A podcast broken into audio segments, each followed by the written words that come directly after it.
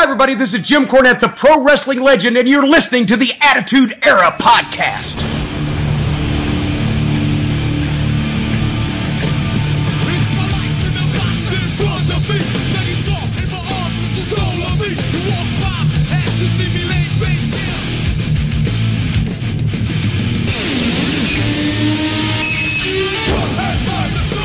down. Do you feel any responsibility at all for the demise of World Championship Wrestling? You know, Mike, let, let- let me explain something to you, because that question gets brought up a hundred of times. Do, do you understand? I was actually writing the television at WCW for nine months. Do you understand that, Mike? Nine months. You tell me, how long was WCW in existence? How many years, Years. Mike? How many Years. years? Many Ten years. years? Fifteen years? And you mean to tell me you're stupid enough to believe that in nine months Vince Russo put that out of business? Well, Well, you know I- what? you if know I what? did, maybe it deserved to go out of business then. You know what? I think it was a very salvageable project at that time. No question. Look at the talent that WCW had. Look at the talent. Bill Goldberg, all the great cruiserweights that we had, Kevin Nash. And why was I brought in, Mike? I was brought in because the product was in the shitter. I was brought in because the eyeballs weren't watching the Let- show let me anymore. ask you so some what they specifics. do? They brought in the most successful writer in the history of the business, me. That's why I was brought in. So let's start there.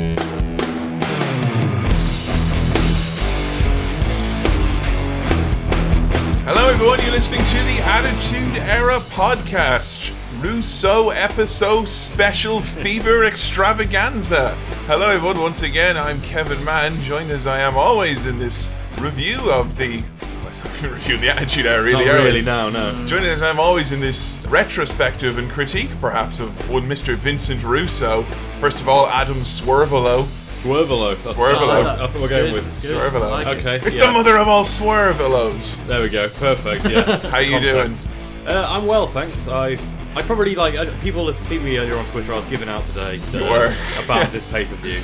Did you have a nice Sunday watching Bash at the Beach No, with I mean me? you, you may have heard that I was just flustered over my words completely. There, I don't know what to say about this. This is really messing me today. Well, you know, it's uh, it's going to be interesting to say the least. And to my left, the baddest man on the planet, worked shoot Keeble. I'll go for that. Wow. Big stretch, but I'll go for that. How are you, Billy? Um, I'm not bad. Looking forward to talking about 2K Dub C Dub Beach Bash. 2K Dub C Dub. Did you have a overall uh, fun time watching the show in preparation for this evening? I don't know. I was surprised on many levels by this pay per view. Well, you want to talk about being out of our element collectively. I mean, I've watched, you know, I've watched my fair share of WCW. I've watched, you know, some of the big pay-per-views, you know, Starcades, uh, you know, notable events. I've watched a shitload of WCW matches. I went through a phase of watching a lot of Nitro, but this is the first, like, start to finish, sit down, watch the whole thing. I think I've done of a WCW pay-per-view in years, and it's the first ever Russo WCW pay per view I sat down and reviewed. We are a little out of our element here tonight, so the I think we said in the previous episode, but it's worth mentioning again. The format of uh, this episode will be slightly different. We're not going to be calling it move for move. We are not going to maybe go into much in-depth analysis of the characters because there's so many people who we're only seeing here this one time. Yeah. Because it is a one-time deal. This, so forgive us on that front. Adam, you've never seen any WCW before this moment. Never. I've seen clips and little bits and pieces, but I've never watched a full show before. And Billy, you have never watched WCW at all before. Well, I've, I've. I've watched um, with you. I've watched Best of Nitro. So Oh, okay. That is going to be completely different. You know more than me this then, is. probably, yeah. I've well, got I've got good news for you guys. You're Vince Russo's target audience. This is perfect. This pay per view is just for you. Catch your attention, get you hooked, get you watching Nitro. We'll see how well that works. Okay, before we get into the meat of the pay per view, we need to discuss Mr. Vince Russo's uh, unceremonious exit from the WWF. He basically was with them one moment, and then the next day he was signed with WCW. It's kind of shocking. Uh, we're going to review Rebellion coming soon, Adam. Yeah. And basically, at Rebellion, Vince Russo stayed at home, and while you know he was saying, "Oh, he just couldn't make the show," and while they were off delighting us with Rebellion, Vince Russo was actually inking his deal for WCW. Two years, two point five million dollars. Jesus. Jesus. He was going to have full creative control. He was about to bring in his own people, so Ed Ferrara was going with him. 2.5 million. Wow. Now, I never got the exact salary for WWF, but it was six figures. It certainly wasn't millions. Yeah, that's insane. Now, what do you guys think of this whole? I mean, Vince Russo was a huge part of the product, obviously. I mean, he was the head writer, and then all of a Yeah. sudden he's just like, "See ya," in the middle of like a big hot streak. It's pretty traitorous, isn't it? Like that's no way to treat the company that's been kind of good to you for the past year or so. I mean, You're they getting were- two weeks' notice, kind of. Yeah. Well, he could have, you know. I don't know. It just seems weird that he wanted to jump ship to WCW anyway. But I suppose the deal that big, I guess anyone would have kind of jumped ship for that, wouldn't they? You'd think though that the WWF would want to try and keep him to a degree, Well, it because sounds like considering he's had his bad points, the he's had his bad points in Attitude Era. Where we are in the timeline at the moment, he's he, uh, like you said, he's had a hot streak. He's Yeah. he's the last couple of pay per views have been pretty pretty good. And this isn't like when Hogan or Brett or Nash left when, you know, times were tight. Hmm. Vince probably could have matched that, but I don't think Vince McMahon was ever going to live with himself if he was paying a writer 2.5 million a year. Really interesting fact about this as well, because I think it is kind of scummy just to leave, even though there is, you know, no one rarely ever gives two weeks notice in, Yeah. in wrestling or whatever. Vince Russo never had a contract with WWF. Did he really? Never. He was just he was originally a freelancer and then he was made the editor of the magazine and then he started writing some promos and then he became creative and then became head of creative. All that time, like 5 or 6 years, no contract. Wow. So That's silly on Yeah. WWF. that's part. silly for you WWF if he's apparently the golden goose and you're not going to like have him locked into a contract. You never hear folks doing that nowadays. TNA MVP. yeah, I mean, they don't even lock him in at all, do they? Like, No. good lord. Russo as well. He cited the reasons for leaving was that one, he had recently got an eight point five, which is like one of the highest. I think the highest rating ever for the Mankind and Rock. This is your life Yeah. segment. I don't know if you guys have seen that. Oh, yeah. yeah, Brilliant. classic, long, lengthy television. Yeah. um, but nothing to do with wrestling. You could argue. and Russo claims, I mean, this is the man's opinion. He thought that you know he'd done everything he could do. He's never going to top that. When he joined WWF, they had shit ratings, Hmm. and then they, he went up to where they were, and they have now they had awesome ratings. So he's like, okay, done all I can here. These people are going to give me a lot of money. They have shit ratings around the same that WWF had when he joined, and he's like, I can do the same thing. Two Yeah. years. That's all I it took me. flip Um, well, Well. we'll see how he gets on with that. yeah. Russo came into WCW after being at WWF as the sole writer. He was the head guy. He was with Ed Ferrara. It lasted for a little bit. Then he was given the heave ho. He was told he was going to be put on a committee. He hated that idea. He didn't want to work in a committee. He thought it was an awful idea. He thought it was breach of contract and he would get out of his contract. He was looking forward to that. And then he said, All right, no, new idea, which was Russo and Bischoff working together. Hmm. And that's where we got you know the reset with the, the new blood angle and Right, okay. everyone all the titles being vacated and all Yeah. that. Russo claims he still wrote the bulk of the show, but Bischoff was a consultant. Okay. And his main problem with Bischoff throughout this period was that instead of being that Vince McMahon filter, which was, okay, I've got the script, this looks good, but maybe do this, this, and this, Yeah. and helping refine it and steer it in the right direction, after the show, Bischoff, why did it would go, why did you do this? Why did you do that? After the show. After the fact. Yeah. And that is not the help that Vince Russo clearly needs. Definitely not. Yeah. Alrighty, it's time to get settled in and review the first WCW pay per view from the Attitude Era podcast. It's Bash at the Beach 2000.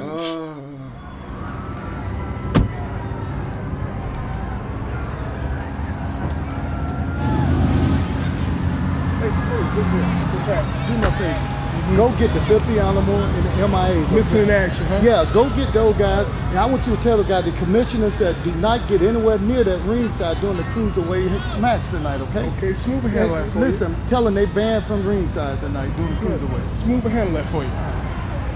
Man, what a nice deal. Did you, did you leave the radio on or something? What's that music?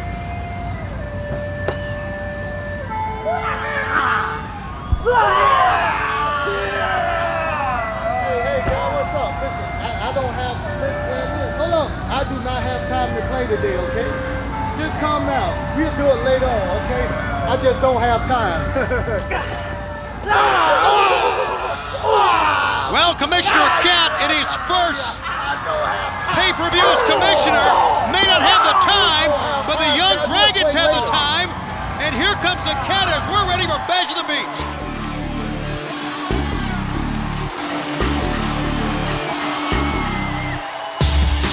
Bash at the Beach 2000. Opening us up there, Ernest the Cat Miller, who is our commissioner. gets attacked by ninjas. That, that's how we start this pay per view. I know what we're doing. I'm we done. can go home. That's it. Yeah. That's it, done. Seriously. I'm finished. Two hours and 50 minutes more of this. Yes, Yeah. please. Start as you mean to go on. Seriously. Ernest the Cat Miller gets attacked by ninjas. Yep. What? Good omen. That's a good omen for this evening, isn't it? What? Now, obviously, we don't watch WCW. We don't have the full context. But this is no fucking way to open a pay per view. this is the first thing we see. No logos, no opening package, just Ernest the Ninjas. Cat Miller. Yeah. I love Ridiculous. that. It's like it's so like, hey guys, WWF don't give you what you really want. Ninjas.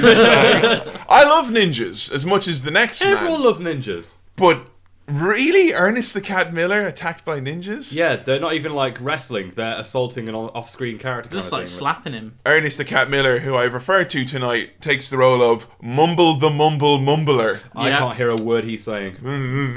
Speak up! Seriously. Oh my god, it's awful. And uh, speaking of poor as well, that nice opening video. Good lord, WWF production, it ain't. WCW is you, straight off the bat. You can tell production values aren't there. The money is there, but the money is spent on talent and fucking pyro. It's not spent on good cameramen, good lighting. No, there is any- no production values. That wasn't shocking. an opening package. That was like a loading screen for the pay per view or something. It was so fucking basic. loading screen. it was rough going. But all right, we're going to try and take this as it comes and see if we can match up some of the, uh, you know, the the tropes or the tenets of Vince Russo's writing style throughout the pay per view tonight, and see if we can maybe come to some sort of fair, reasonable conclusion about Vince Russo's time here and his tenure as a whole as a writer. Alrighty, starting things off. Cruiserweight title is on the line. It's Juventud Guerrera, the Juice, taking on, what was it, Lieutenant Loco? Yeah. It's Chavo Yeah, Guerrero. Chavo Guerrero. Basically, Chavo. Anticipating this one because I think I've mentioned a few times to you guys all throughout the late, the mid to late nineties. WCW had the ace in their hole the whole time, Yeah. Yeah, the which was the cruiserweights: Benoit, Malenko, Jericho, Juvi, Psychosis, Eddie Guerrero. Even they had amazing wrestlers, and they always managed to steal ratings because you'd switch over and there'd be two Yeah. Mexican wrestlers having a war that you just wouldn't see on WWF. I was excited for this one. I wasn't excited to start off with because I didn't realise what was going on. I mean, immediately the presentation difference here is really making it hard for me to figure out certain elements of this. Like, I didn't even realise it was a one-on-one match to start off with. I thought it was a some sort of big Yeah. team brawl. Because the, the, the, fil- is it the Filthy Animals? Is that what The their filthy name? I animals. wrote down the angry lads for that. I didn't catch the name. I was, like- the Filthy Animals, in brackets, a group of cunts. Yeah, So, uh, basically. Came out and just said, whoop de whoop jigger what? yeah. And then they appeared to have some sort of just conversation which you'd normally see in the back. Guerrera, in my opinion, he's not the champ. He didn't win the title. So what? He walked out with it this past week. Oh, That does not mean please, position's not personal.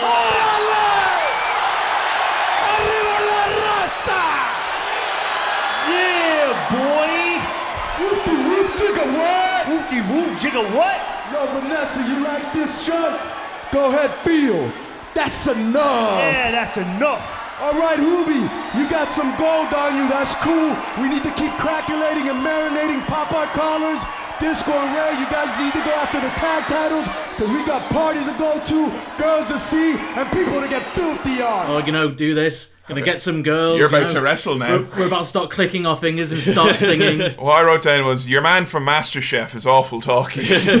And then not the oddities come out as well, and I thought, well, there's two teams here. We're clearly gonna have some sort of two-team. So Did you call them the oddities? Not the oddities. Not the oddities. Uh, and then like there's a guy, the commentators are talking while the entrance music is playing, and also a guy is cutting a promo in the ring at the same time. And- cacophony of noise. I couldn't understand anything that was going on to start off with. no, it's crazy because it's basic direction. Yeah. Yeah. Hey, announcer, shut up. The ring announcer is doing the intro. Yeah. The- Or like, hey guys, someone in the ring is cutting a promo. Turn down their music. I was gonna say, I yeah, thought my TV was broken. Yeah, so it's, it's the audio levels on this that are the most shocking. I'm just gonna get out, get this out of the way with now because it's a fucking recurring thing all night. The audio mixing is awful on this. Like the music's too loud, so you can't hear what the announcers are saying. Uh, sometimes you can't even hear the actual commentators because the ambient sounds up too high as well. It's, it's ridiculous. It's all over the place. I was looking forward tonight because our announcers are Scott Hudson, Tony Schiavone, the man who passion forgot, and uh, Mark Madden, who had the pleasure of being the replacement at the request of Vince Russo of Bobby the Brain Heenan. You replaced. All right, I'll tell you this right now. Bobby the Brain Heenan sleep is better than all three of these men combined. I don't care that he was burnt out. I don't care that he had no. He didn't care about the product. Bobby Heenan with his back turned to the to the action is Yeah. better than these guys. But because of the audio mixing, I barely picked up on anything the whole night. So it's not an issue anyway. So it's not then. really, I Yeah. suppose. Yeah. Wh- When when you see them for the first time, is I couldn't remember their names because a load of new names I have to remember. Yeah. So I just remembered them as Fat Michael Stipe, Whoa! a uh, a wax statue of Dante from Clerks, and a, and the bloated corpse of a drowned pig. Jesus, That- Billy. that's how I remembered them throughout the night. Whoa! okay. Just that you know that lad Mark Madden, the uh, commentator there at the end, we're never gonna you know come across it ourselves, thankfully. But you do see him wear out his shirt a few times. Oh. Also, he wrestled Mean Gene Okerlund. Moving on. Jesus.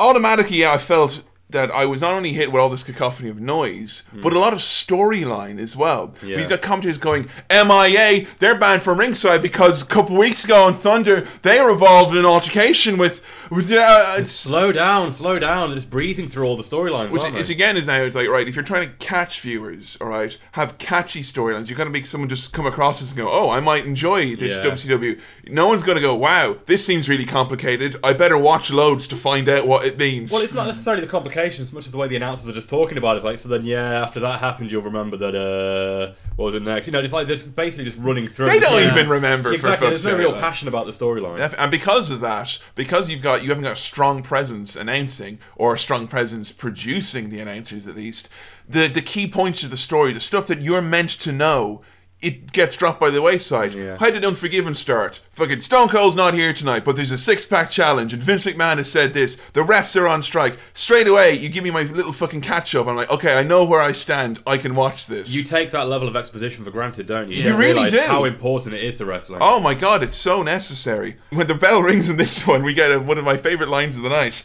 The bell has sounded in this sports entertainment bout. Lame. All right, that is Vince McMahon's words, Yeah. and WCW is known for being. It's meant to be the old school, the wrestling, the real Yeah. wrestling, not sports entertainment. And they say it every night. Is he going to be able to sports entertain after tonight, Adam? He's one of the greatest sports entertainers in the history of this sport. Are you not entertainment? Are you not sports entertained? They dick around for quite a bit starting this match, but you know, once they actually start going, I quite enjoyed a lot of the in-ring action, quick stuff, minimal botches, high flying. It was lucha libre, and I enjoyed it uh, Hmm. at the start. But it's interesting having this because this is in Grind defiance of our first Vince rules so. I, is that is that lame? Yeah, that, that works. that that works. works good, yeah. I was going to say Ten Commandments of Vince Russo, but these aren't exhaustive or in any sort of order. Um, Russo's rules with Dr. Steve Russo. I think, oh yeah, Russo's rules. Eight simple rules for dating my Russo. Vince Russo and cruiserweights. Vinny Roo was very much of the opinion, as you saw in WWF, that cruiserweights weren't a draw. No one wanted to see lucha, mucha, smoocha, whatever you call that out there. he was very much against that, apparently. It wasn't part of his booking style. Mainly because you can tell Vince Russo isn't a man who likes in ring wrestling. yeah. But I love the fucking cruiserweights. I feel Yeah. like WCW, you're taking away something that is special about your company. Yeah, exactly. You don't get this in WWF as uh, as much, and so it's one of the few gimmicks that WCW has to its name. And it's like, no, this is what we do. No one else does this. We do it. It's like someone coming into ECW and saying, "All right, we're not going to hit women anymore." It's Enough like with the hardcore wrestling. yeah, and, uh, it's like you know, hey, that blatant, you know, horrible stuff is what makes us special. But you know, um, and that ties in nicely to the other rule of Russo, which is apparent racism. I mean, this is legitimately true. What happened? Vince Russo was actually had a lawsuit filed against him from workers in WCW accusing him of racism. The main guy of which was Sonny Onoo, who would have been uh, one of the big wigs helping them with their Japanese wrestling connection.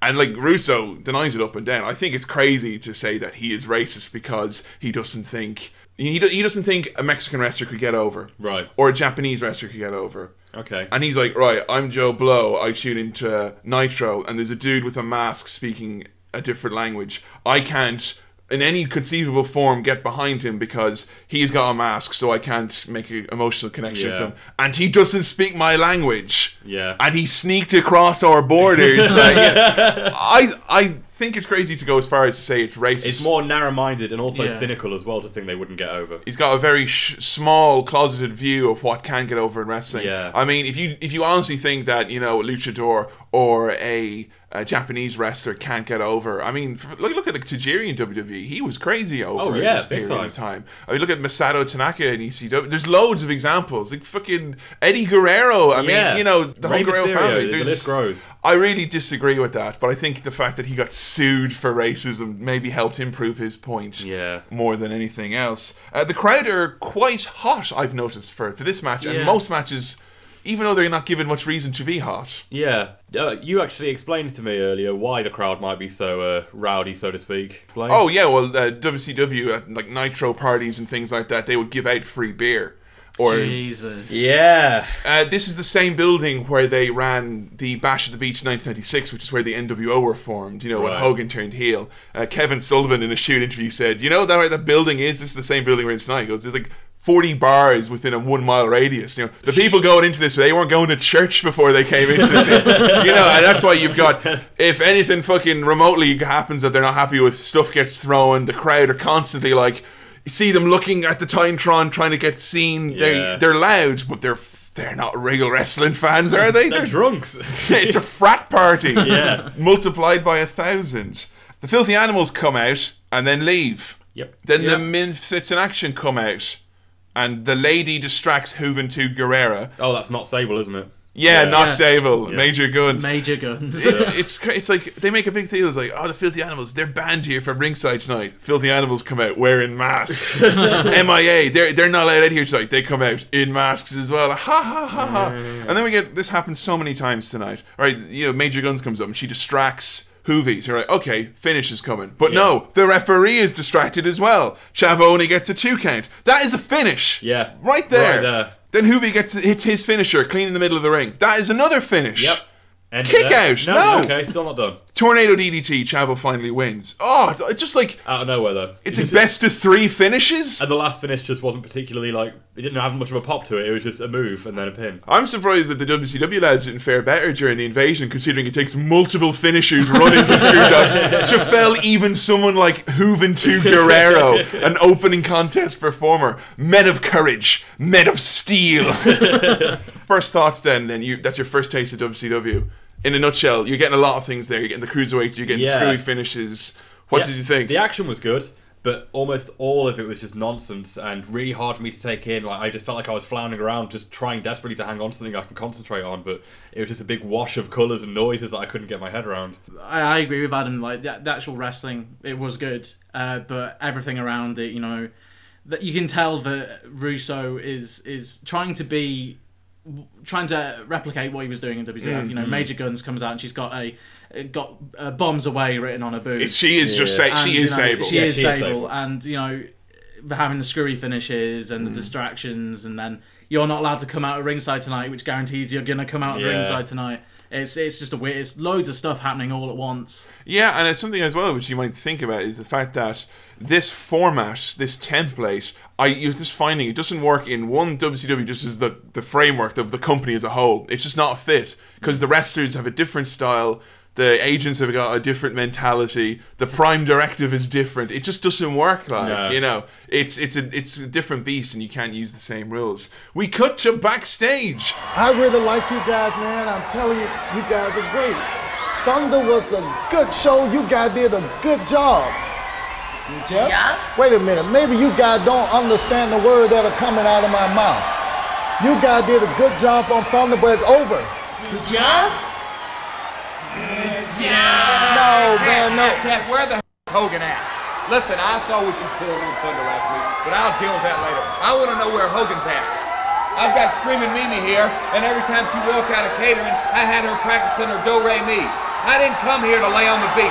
I came here to cripple and retire Hulk Hogan. Now, where's he at? Man, listen here. If Hogan's not here, man, I'm gonna have you somebody else. But Hogan gonna be here tonight. He better be. He better produce it, Cat. The first of many times this evening. As a matter of fact, it's one of our rules of Russo, another simple rule for dating my Russo, which is backstage segments. WCW had scant few of these. Uh, you would see maybe guys in the parking lot then, then and again. Yeah. But in terms of lengthy backstage segments, as in in, we're back in the office, or back in, you know, the the locker room. This was something that Vince Russo did loads, and we see it so much tonight. But they just feel like little. They're like thirty seconds long each of them. It's like you're getting a little tidbit of a scene almost. And then again, Yeah. the audio is really quiet, so you can't tell what they're saying. You've got no idea what's going on. Ernest mumbles a little bit, then the ninjas reappear. One of them goes, Jab! And then Double J comes in. He has got a fat lady. Yeah. He, she's going to sing. For fuck's sake! it's, it's screaming Jesus. Mimi, the Valkyrie. Oh, oh, the fat lady's Bravo. gonna sing. Oh my Bravo. god, Mr. Russo, I do say you were you were in the finest place, sir. and the Academy Awards for greatest storyline ever goes to Vince Russo. Fuck me, guys. Come on. And you know as well, it's like again the production values. Cat is meant to be the commissioner, the booker. He's in a fucking set from a porno, like. Seriously, one stiff blow of that fat lady, if she blew on that desk, it would disintegrate, like. oh, it's so bad. Yeah, rubbish. Good to see Double J's landed on his feet though in WCW. He is the world champion. Yeah, he's the uh, the big fish in the little pond, so to speak. Good, good for him. Uh, when when we cut back to the uh, the next match, Mark Madden at this point, uh, after we've just had Jeff Jarrett come in with the the, the, late, the fat lady who's going to sing, Yeah. cut to uh, cut to the ring. They say, "What do you think of that storyline developing in the back?" Oh, for fuck's piss off. And there's a lot breaking kayfabe, or just just not even breaking Break, kay- breaking not the even, fourth kayfabe, mate. Not even breaking kayfabe, just just throwing it out the window, Pretending just there saying, is no "This is kayfabe." not real. You are watching wrestling. It is Yeah. not real. Remember, it is not real." Alrighty, we've got the Godfather taken. Sorry, Vito taken on Throw down Big Daddy Vito. Vito, who is actually one of Billy's favorite wrestlers. Yeah, I, I remember Vito in the dress days. Yeah. And uh, I was always a fan of him. Don't know why. I, I can't. Li- I literally can't remember his his finisher, any moves he used to do. I just remember bald bloke in a dress. I can get behind that. I like, I like your style. uh, I know um, nothing about this Vito guy. Actually, this, this is one of the people that you know a lot more than me about, Billy. base of a base of a journeyman really is what you could mostly like you call him. He was in ECW for a bit. He was in WCW for ages. He was with the Mamalukes. You know, he was he was in WCW during like a down period, admittedly. So he's not really that well remembered. He came into WWE then. He was a backup guy for Nunzio. Again, it was just like the Mamalukes type gimmick. You know, just wise guys. And then there was a plan to turn. I don't remember Orlando Jordan. Uh, he was like Bradshaw's chief of staff. Oh yeah. Yeah, there, he was. He's a real life uh, bisexual, and there was a plan, of course, once the, the writers heard about this, to do an angle where he like, of course. yeah, of course, where he like had a stable, like, uh, and it was all like, oh, blurred lines, mate. Um, Oh my. But basically, what happened was this, this the storyline started with him backstage saying, "Oh, I, I saw your man Vito there. He was a big tough guy. He's like, I saw him at this, you know." Club I was at. Mm. Now Jordan, nothing happened with him. He got released, but then all of a sudden, fucking Big Vito's coming out in a dress, and to his credits, he wore that fucking dress in airports, walking around. Wow. He, he lived the gimmick. you got to live the gimmick when you're main event in Velocity, brother. Oh. Alrighty, so it is Vito taking on Ralphus and Norman Smiley. Actually, we could consider this another rule of Russo, so to speak. Any owl fucker can wrestle. Seriously. Yeah. We got fucking Corey and uh, Fat Phil Collins from the Trailer Park Boys here tagging. Just the, who are these two jabronis? Like, it makes me sad seeing this fat old man like with his belly hanging out. I think, oh no, you've got like grandkids. Please go and sit down somewhere. Of course, Ralphus, you know, shot to fame with Jericho's amazing antics in WCW at the time, Yeah. a year or two prior to this. But yeah, he's just being used in storylines, and Russo just has this big thing in his head, whether it's him, David Arquette, any old randomer in the back.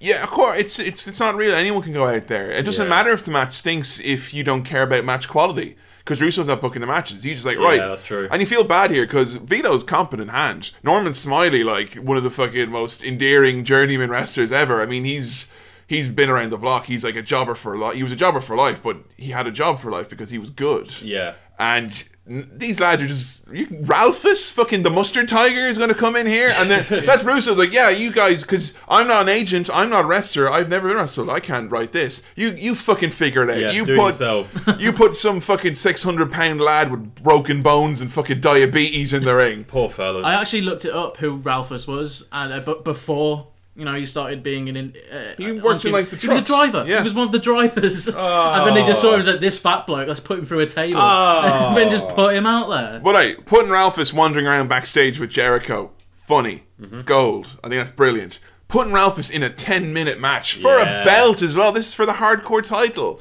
You know, I think that's just stupid. And of course, this is another thing which Russo brings over as well, which is giving WCW a hardcore division, which it really didn't have much to speak of before. And now there's an emphasis on the hardcore belt, the most meaningless title that has ever yeah, that, that, existed. that feels very bolted on, considering like you know WWF had their hardcore division. That's their thing. WCW have their light heavyweight division. Like you know that makes sense to keep the two separate. But I mean this obvious bastardization of the WWF's idea is just nowhere near as it's a train wreck of a match. They just go backstage, and it's just again production values. Like the props aren't there, No. the thought is not there. Ralphus just stands there. He's standing there, like looking into the camera, going, "I don't know." There's one specific. You figured it out. I'm meant to be driving a truck. Yeah, he's, he's hitting Vito over the head with like a steel pan, and he hits him like four times. Then he holds the pan in front of his face for I'm not kidding, about 15 seconds. Then Vito just looks over and he's like, "Oh shit, I'm gonna hit that," and he just punches it straight away. It's oh, so fucking bad. When they go back to the ring, and Ralphus is just like gassed. He's bleeding. Yeah, it's sad. He's got no shoes on him. Oh.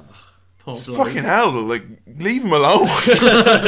fucking hell. Vito puts Ralphus through a table to get the win in this one. And again, this whole thing just came off, I think, as a.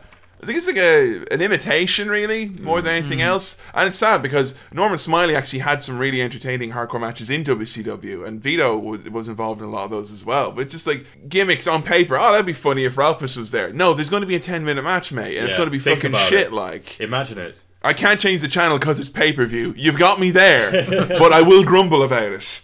Goldberg arrives with Scott Hall's contract. Ooh, is it a shoot or is it a work? Goldberg, who this in my mind is the stupidest thing Russo ever did, is a heel. Yeah. Fucking hell. Stupid. So, oh my god, that's the stupidest thing ever. Goldberg is like unstoppable powerhouse babyface. The one star they made, and they turned him heel Morons. Really bad. Uh, backstage, Gene Mean is with Kevin Nash. Big Sleepy. Kevin Nash tonight, the career of your longtime partner Scott Hall. His fate is in your hands. Defeat Goldberg, and he stays in WCW. Lose, however, we may never see Scott Hall again. You know, Gene, uh, it's no secret I've been myself lately. Uh, I've been my wise self, I should say. And the reason being there's a ball-headed named Goldberg that's uh, been holding my best friend's contract over my head. And, uh, you know, last week when they, they aired the footage of Scott and I together, I just remember how much fun we had. And uh, there's no way I'm going to let that end. Uh, Goldberg knows I've handed it to him once before. Uh, I'm his only real defeat and uh, he knows I can do it again. And uh, just for old time's sake, sir, Goldberg, when I jackhammer your in the middle of the ring, I just might take a little survey. Everybody knows, Bill, how those things just seem to piss you off. See you, Billy. He is not with us tonight, is he? Sadly big, not. Big drunk Kevin Nash. Seriously, just glazed over, dead behind the eyes. I eyes. Fucking comb your hair. it's a big. It's not even combed. He's just not. He's just even shaved. He doesn't look into the camera. He doesn't look at me and Gene. He just looks like in between the two, like he's just staring at a pint. In the I was waiting for him to burp. Yeah. I was waiting Yeah, for him seriously. to burp. I've never seen a promo delivered with that little emotion before. Whoa, of that course. little conviction. Because you know, like, Yeah. oh, big ki- sexy Kevin Nash. You know, he's laid back. He's a cool character. He doesn't. Nothing sweats him. Is your best friend's career on the line? Yeah. Alrighty, coming up next, and a nice example of our next rule of Russo, which is soap opera storylines. It is Daffney taking on Stacy Keibler, aka Miss Hancock. Oh, well, at one point she was going to be known as Miss Handcock. For fuck's Miss sake! Hand on Cock. so this feud between Daffney and Miss Handjob started. Look at Daffney. It shouldn't be a hard decision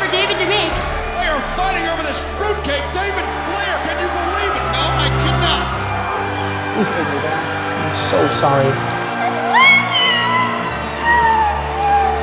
He has run away from his fiancee.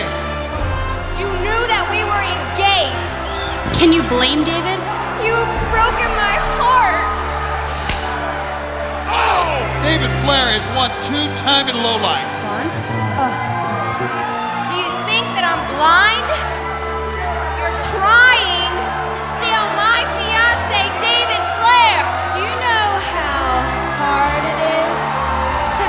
bad girls trapped up inside of a good girl's body. After I finish whipping your little beanpole butt, let's make it a wedding gown match. You're gonna be begging for your old job, slinging chicken wings at the Hooters joint they found you in. First opponent to rip the other girl's dress off wins. If you're gonna try and ruin my life, I'm gonna ruin yours. Ah!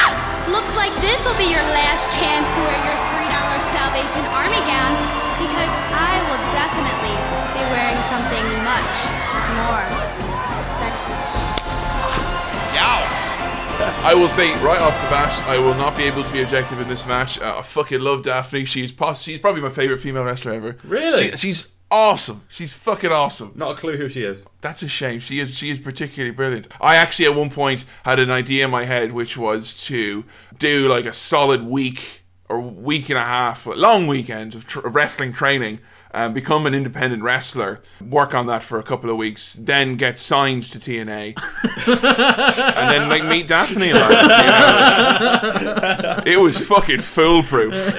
Life got in the way, I suppose. But yeah, the big soap opera storyline in this wedding gown match, which is Daffney was engaged to be married to David Flair, and then David Flair changed his mind and decided to go out with that no good hussy, Stacy Keibler. Daffney is heartbroken. She wants to get back at Stacy Keibler. Very days of your life, but it's actually straight. At least it makes sense. Yeah. You know, it is a straightforward. She stole my man. I want to. I want to get her. You know, it's actually a more straightforward storyline than any of the stuff with Deborah. You Yeah, know, yeah, that's- that's true. At least these are women who are independently feuding and coming up with their own thoughts and uh, feelings. That's very true. Their body parts are actually not considered different entities. I, I loved how melodramatic the promo was. Oh, I've man. actually once a wild-eyed, energetic damsel. the word conflict. The word love. Now caught up in a tangled web of deceit and betrayal. but would the betrayal itself become questions? the word betrayal. David Flair is one two-timing lowlife. A long-legged, blue-eyed floozy has intervened in the wedding plans. For fuck's sake. Jezebel is such a better word than floozy. Who's writing these? Vince Vince Russo. the word sorrow. Then you're cordially invited to attend the wedding gown match. You're cordially invited to uh, attend the Microsoft Paint wedding. Seriously, that, that image of the uh, wedding invitation literally was when it really kicked in for me. It's like, oh no, this is really not good, is it? This, th- you know, these production values are really just going to get worse and worse as we go on here. David Flair coming out at the start with Stacy Keibler, who comes out to like basically stripper music. Yeah. He just comes off as such a punk. I can't believe this is Ric Flair's son. Like, Yeah. it's so weird that his dad is the Nature Boy. Like, he just gets in the ring and makes out with Stacy Keibler for ten minutes. Feel- He just stand there for ages. He was going out with Stacy Keibler in real life. Oh, it fucking shows. That was So, a shoot like- kiss. You could tell. I mean, you talk about punching above your weight. Like, good job there, David Flair. Uh, David Flair is definitely someone who I've always felt really sorry for because he's the definition of a look at me, pop, I'm wrestling. You proud? You know, it's uh, you know, he's not got the. He just looks feel always felt with David that he didn't even have the genetics because he's not Yeah. got a big build. He's uncoordinated. He was thrown into fucking feuds on TV before learning how to lock up. Oh, it's you just don't get any sense of Ric Flair from him at all. We see a wedding cake, and if we see a wedding cake near, Someone's going near in it. Yeah. wrestling, we know what's going to go in it. We know that as an audience, we know that, that someone's going to get caked. Yeah, All right, that's we don't right. need Mark, Mark Madden then turn around and say there is a wed- wedding cake by ringside, and we know when that goes down at pro wrestling show. But we got to get the wrestling match out of the way first. Oh! Fuck these men! Hey guys, Jesus. I don't know if you noticed, but William Regal came out with some brass knuckles there. Yeah, he's going to use that in the finish of the match. You know, just a little heads up, guys. calm down, Joey Styles. He didn't really hit him. Like, you know, come, fuck me. Come on. This is ridiculous. Although with that cake, I was expecting Vickie Guerrero to go to appear in a DeLorean and fall into it because, like, that woman is a cake magnet. Like, it's just, if there's a cake, she's going through it. Alrighty, the match.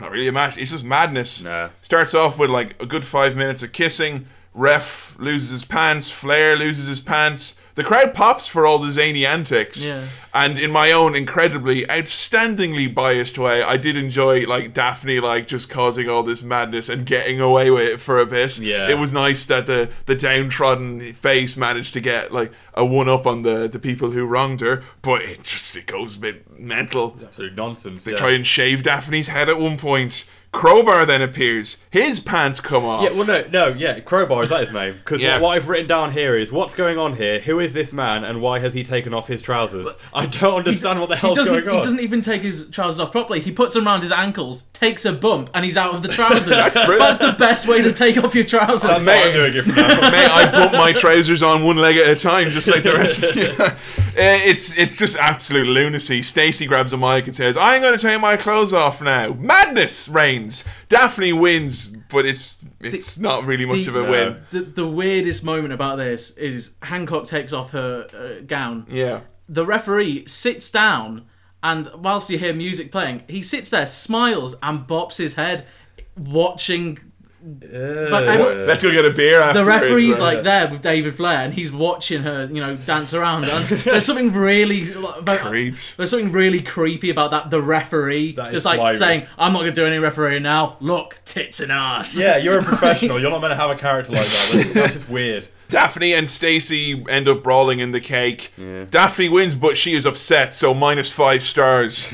Moving on, backstage, the cat is mumbling. It was at this point that I realised that the ninja wearing a uh, uh, mask. He's Yes. white. You Oh, can yeah. see Yeah. He's white. They're and not then, uh, authentic ninjas. Then, then one of the other guys I noticed. The Orient Express all over again. Damn it. Then I noticed out of nowhere, I just suddenly clicked my head. One of the guys is Jimmy Wang Yang. Oh yeah, yeah, just didn't, didn't. Good spot. Good Yeah, spot. well. I just, I just saw. I was like, wait a minute.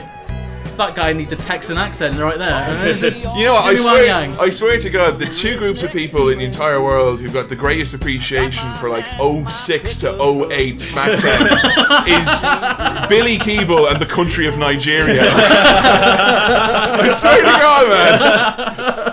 It's incredible. You just like have an affinity for that. Oh, no, that was my time, man. Specific period. But seriously, they literally repeat the exact same joke again. Cat is backstage, ninjas turn up, and you know the ninjas are going to turn up Yeah. because they have that fucking like the Zen Garden music. Like it's basically like you know in WarioWare when you unlock a new move and it's like hold the form but hard in your hand like a waiter. would carry." so relaxing. Announcers say that Hogan made no show, and we're wondering, God, they're taking a lot of time to address us on the camera, Hmm. talking about every facet and detail of it. Then you cut to a bunch of lads mopping up cake badly as well. badly, In, in pushing end, it around. In, in the end, they literally just flip the mats over Yeah. and leave it as you know, it's, it's someone who gets sick at someone else's birthday. Going, no, I'll finish it. They're like pushing a fucking Daily Mail around, trying to just push push the solid chunks to the corners of the room.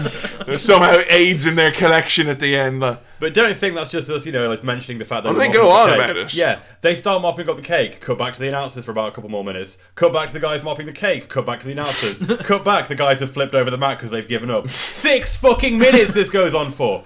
Cake cleanup. There was a dude, who just had like an A4 piece of paper and was just kind of going, "Yeah." Pushing it in. Just pushing it around, mate. Like, good lord. Alrighty, coming up next, tag team belts are on the line. It's the perfect event. Meat and Chuck taking on Chronic. Because uh, these guys like some sweet buds, if you know what I'm saying. Yeah, if you know what I'm saying. Chronic. Weed, that is. I like weed, and that ain't no L I E. All right, the the constant use in late '90s and Attitude Era of like talking about marijuana in wrestling. Right, at least look at the WWF. Right, look at the lads who who were smokers, alleged smokers in WWF. Road Dog, X Pac, Two Cold Scorpio, you know, or the people you hear about classically who are mad into it, like fucking Iron Sheik or Rick Rude. Those are all guys you can conceivably, in your mind, go. You can see yeah, it. Those guys like a bit of Scooby Dooby Doo at the fucking.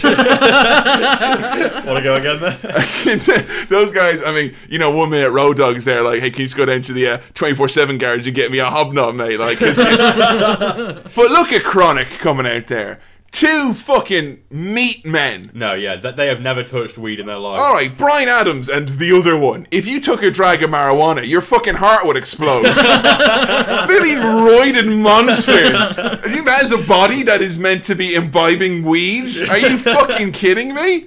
Good lord! If they if their nick if their tag team name was fucking egg whites and chicken fillets, all right, grand, you can get away with it, but not here, guys. Jeez, I'm I'm there at the start of this. I'm like fucking wrestle already. They're acting like they're Hulk Hogan and Kevin Nash. Yeah. It's this poisonous mindset that's throughout the card WCW. Every match is allowed to start with like three or four minutes of walking around and staring Stare down. downs. Oh, we got their muddy champ. It's like it's real house show attitude Mm. because Yeah. everyone's got their money. Where's the motivation? No one cares. It's really basic match we get here. Big men, Very basic. big Really? men versus cowards. So dull. Yeah. My main thing I took over for this was like you've got four massive, unathletic men. It's a miracle no one got hurt. Yeah, that's a very good point. we get some scary spots in this. Yeah. Brian Adams with your F5. No. Don't take your F5 to town, son. Leave your F5 at home because you'll break someone's neck with that thing. They look really careless. They're all these high spot double team moves and they're all just fucking them right in their heads. Oh, Jesus. Their tag finisher, Chronic, uh, is high times. Jesus. High, like when you're high after Yeah. smoking weed. Yeah, like Chronic. that. Yeah. Uh, yeah, I was going to say, Billy, I mean, you've picked up on this several times. All four men in the ring, no tags. This is. Yeah. Anything goes. Anything goes. Give up at this stage, really, with that. Yeah. man. I just can't express how dull this match is. you you sound very apathetic Just- here, Billy. Yeah. This this I all I wrote was dull as shit. Chronic win. Do you know why it is dull as shit? Because it, we get the exact same thing again. We get a big double team move, kick out at two. Yeah. We get their finishing double team move. Now, a double team finisher should never be fucking kicked out That's of. two finishes. Except in exceptional circumstances. Yeah. Like when they did it, you know, the Dudley boys, they did it in ECW once, but they did it in TNA once. And the idea was that someone kicked out of 3D and they split up the team. That's where the split in TNA came from. It's meant to be, your tag finishers are always meant to be over. Hmm. Kicking out of tag finishers, kicking out of other big tag spots. What are they doing? Yeah. And when every false finish is a legitimate finish, not just kind of a, oh, he could maybe win here, the crowd is like, oh, oh, oh. And then by the time you get the real finish, you've stopped caring because Yeah. you're sort of like, I just wanted to. Because I've now. seen four finishes already. Yeah. Russo says time and time again, I've watched so many Russo shoots trying to prep for this thing. He said time and time again, he does not book the finishes. Hmm. He doesn't have anything to do with the booking of the finishes of the match. Now, I wonder if that actually means if he decides who still wins, though. Yeah, obviously he still Yeah. decides that. And surely he's got some say if there's storyline involved about how the match ends. He must have some sort of input into the actual the way that it ends. Not necessarily booking every aspect of the finish, but he must have some sort of uh, say in the matter. Well, this is something which I think is purely could be tinfoil hat conspiracy theory. But in my mind, if you've got a load of guys and you're saying, right, you're beating him clean, you're beating him clean, or you're, you're just you're winning one, two, three in the middle of the ring after a move you do.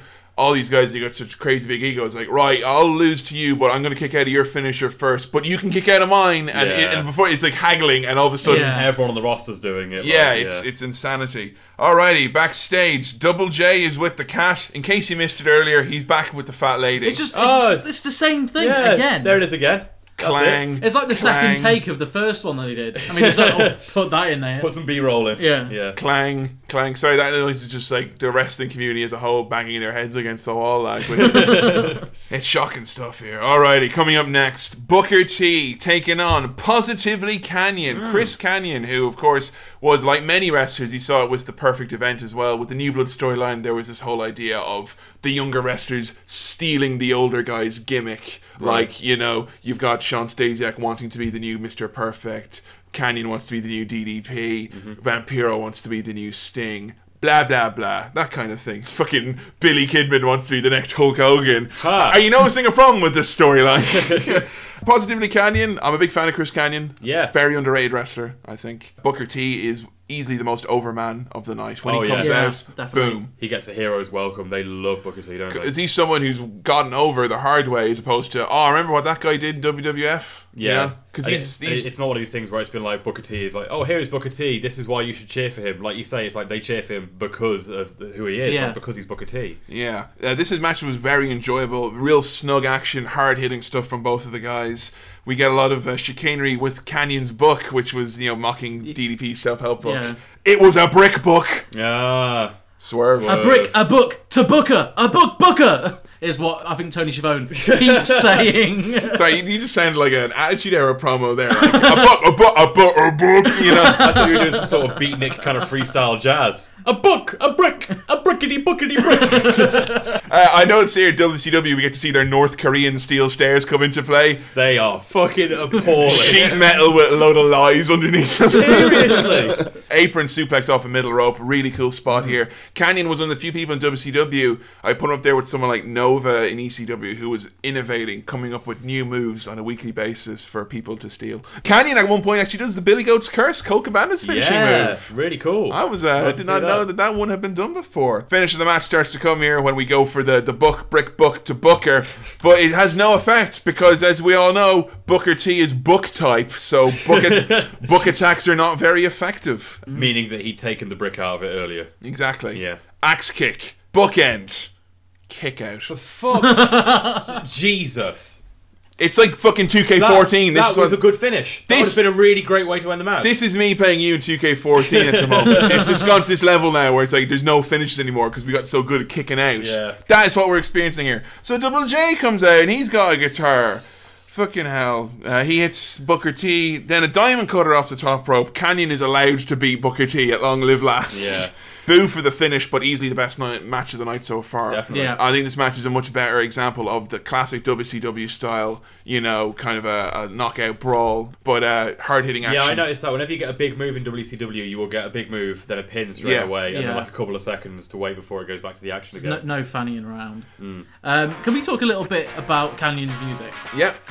Not smells like Teen Spirit. Well, he was at all. starting, that is DDP's music he's ripping off, you see. Oh, is he? Which, yeah, DDP's music, of course. He's course. ripping off DDP's music, and DDP's music is ripping off Nirvana. Oh no, Yeah. mate! DDP's music is, is you may allege it to be ripping off Nirvana's music, but I'll have you know that it is completely copyright wise. It is not. It It is, is within the legal requirements of notes changed. so that it's a different Jimmy. Hart changed the requisite required number of notes for you to think that is a different song. WCW lot of stock music. Most of the stock music was rip off themes. I, I'm sure as well. In the night, I can't remember who it was. I think it may have either been.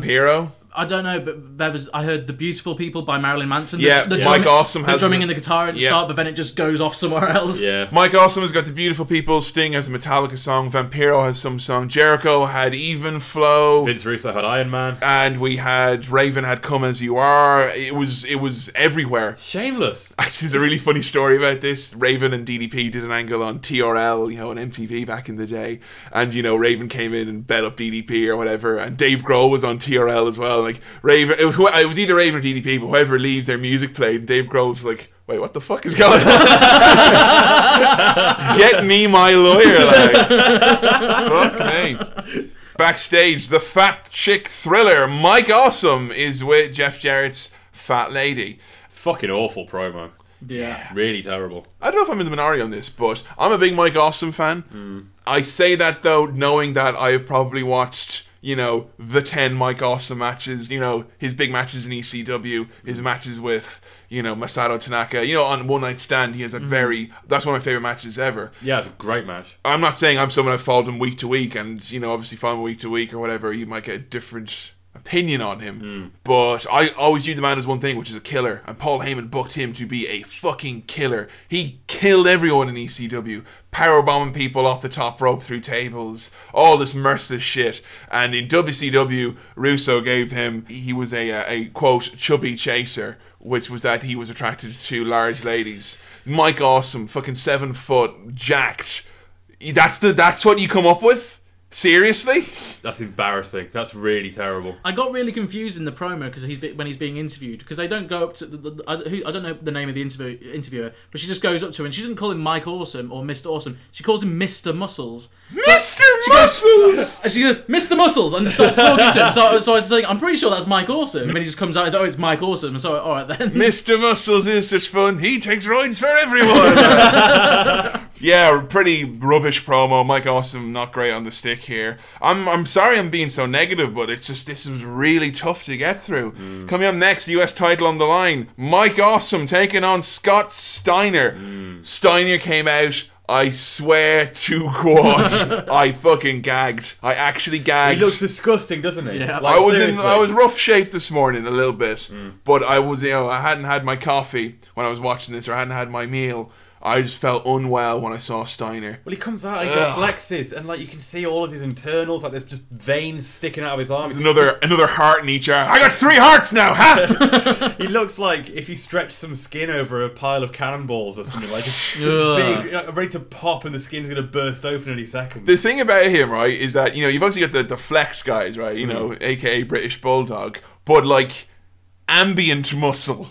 yeah, that's true. Scott Steiner looks like he's about to explode. He looks like he's, you know, he's looks like he's locked in for DDP yoga. Everything is tight. It's like a fire hydrant coming out of his hands. this is another rule of Russo, I suppose, because we were very confused in this. No clear lines between faces and heels, or having heels act facey and face guys Mm. act heelish.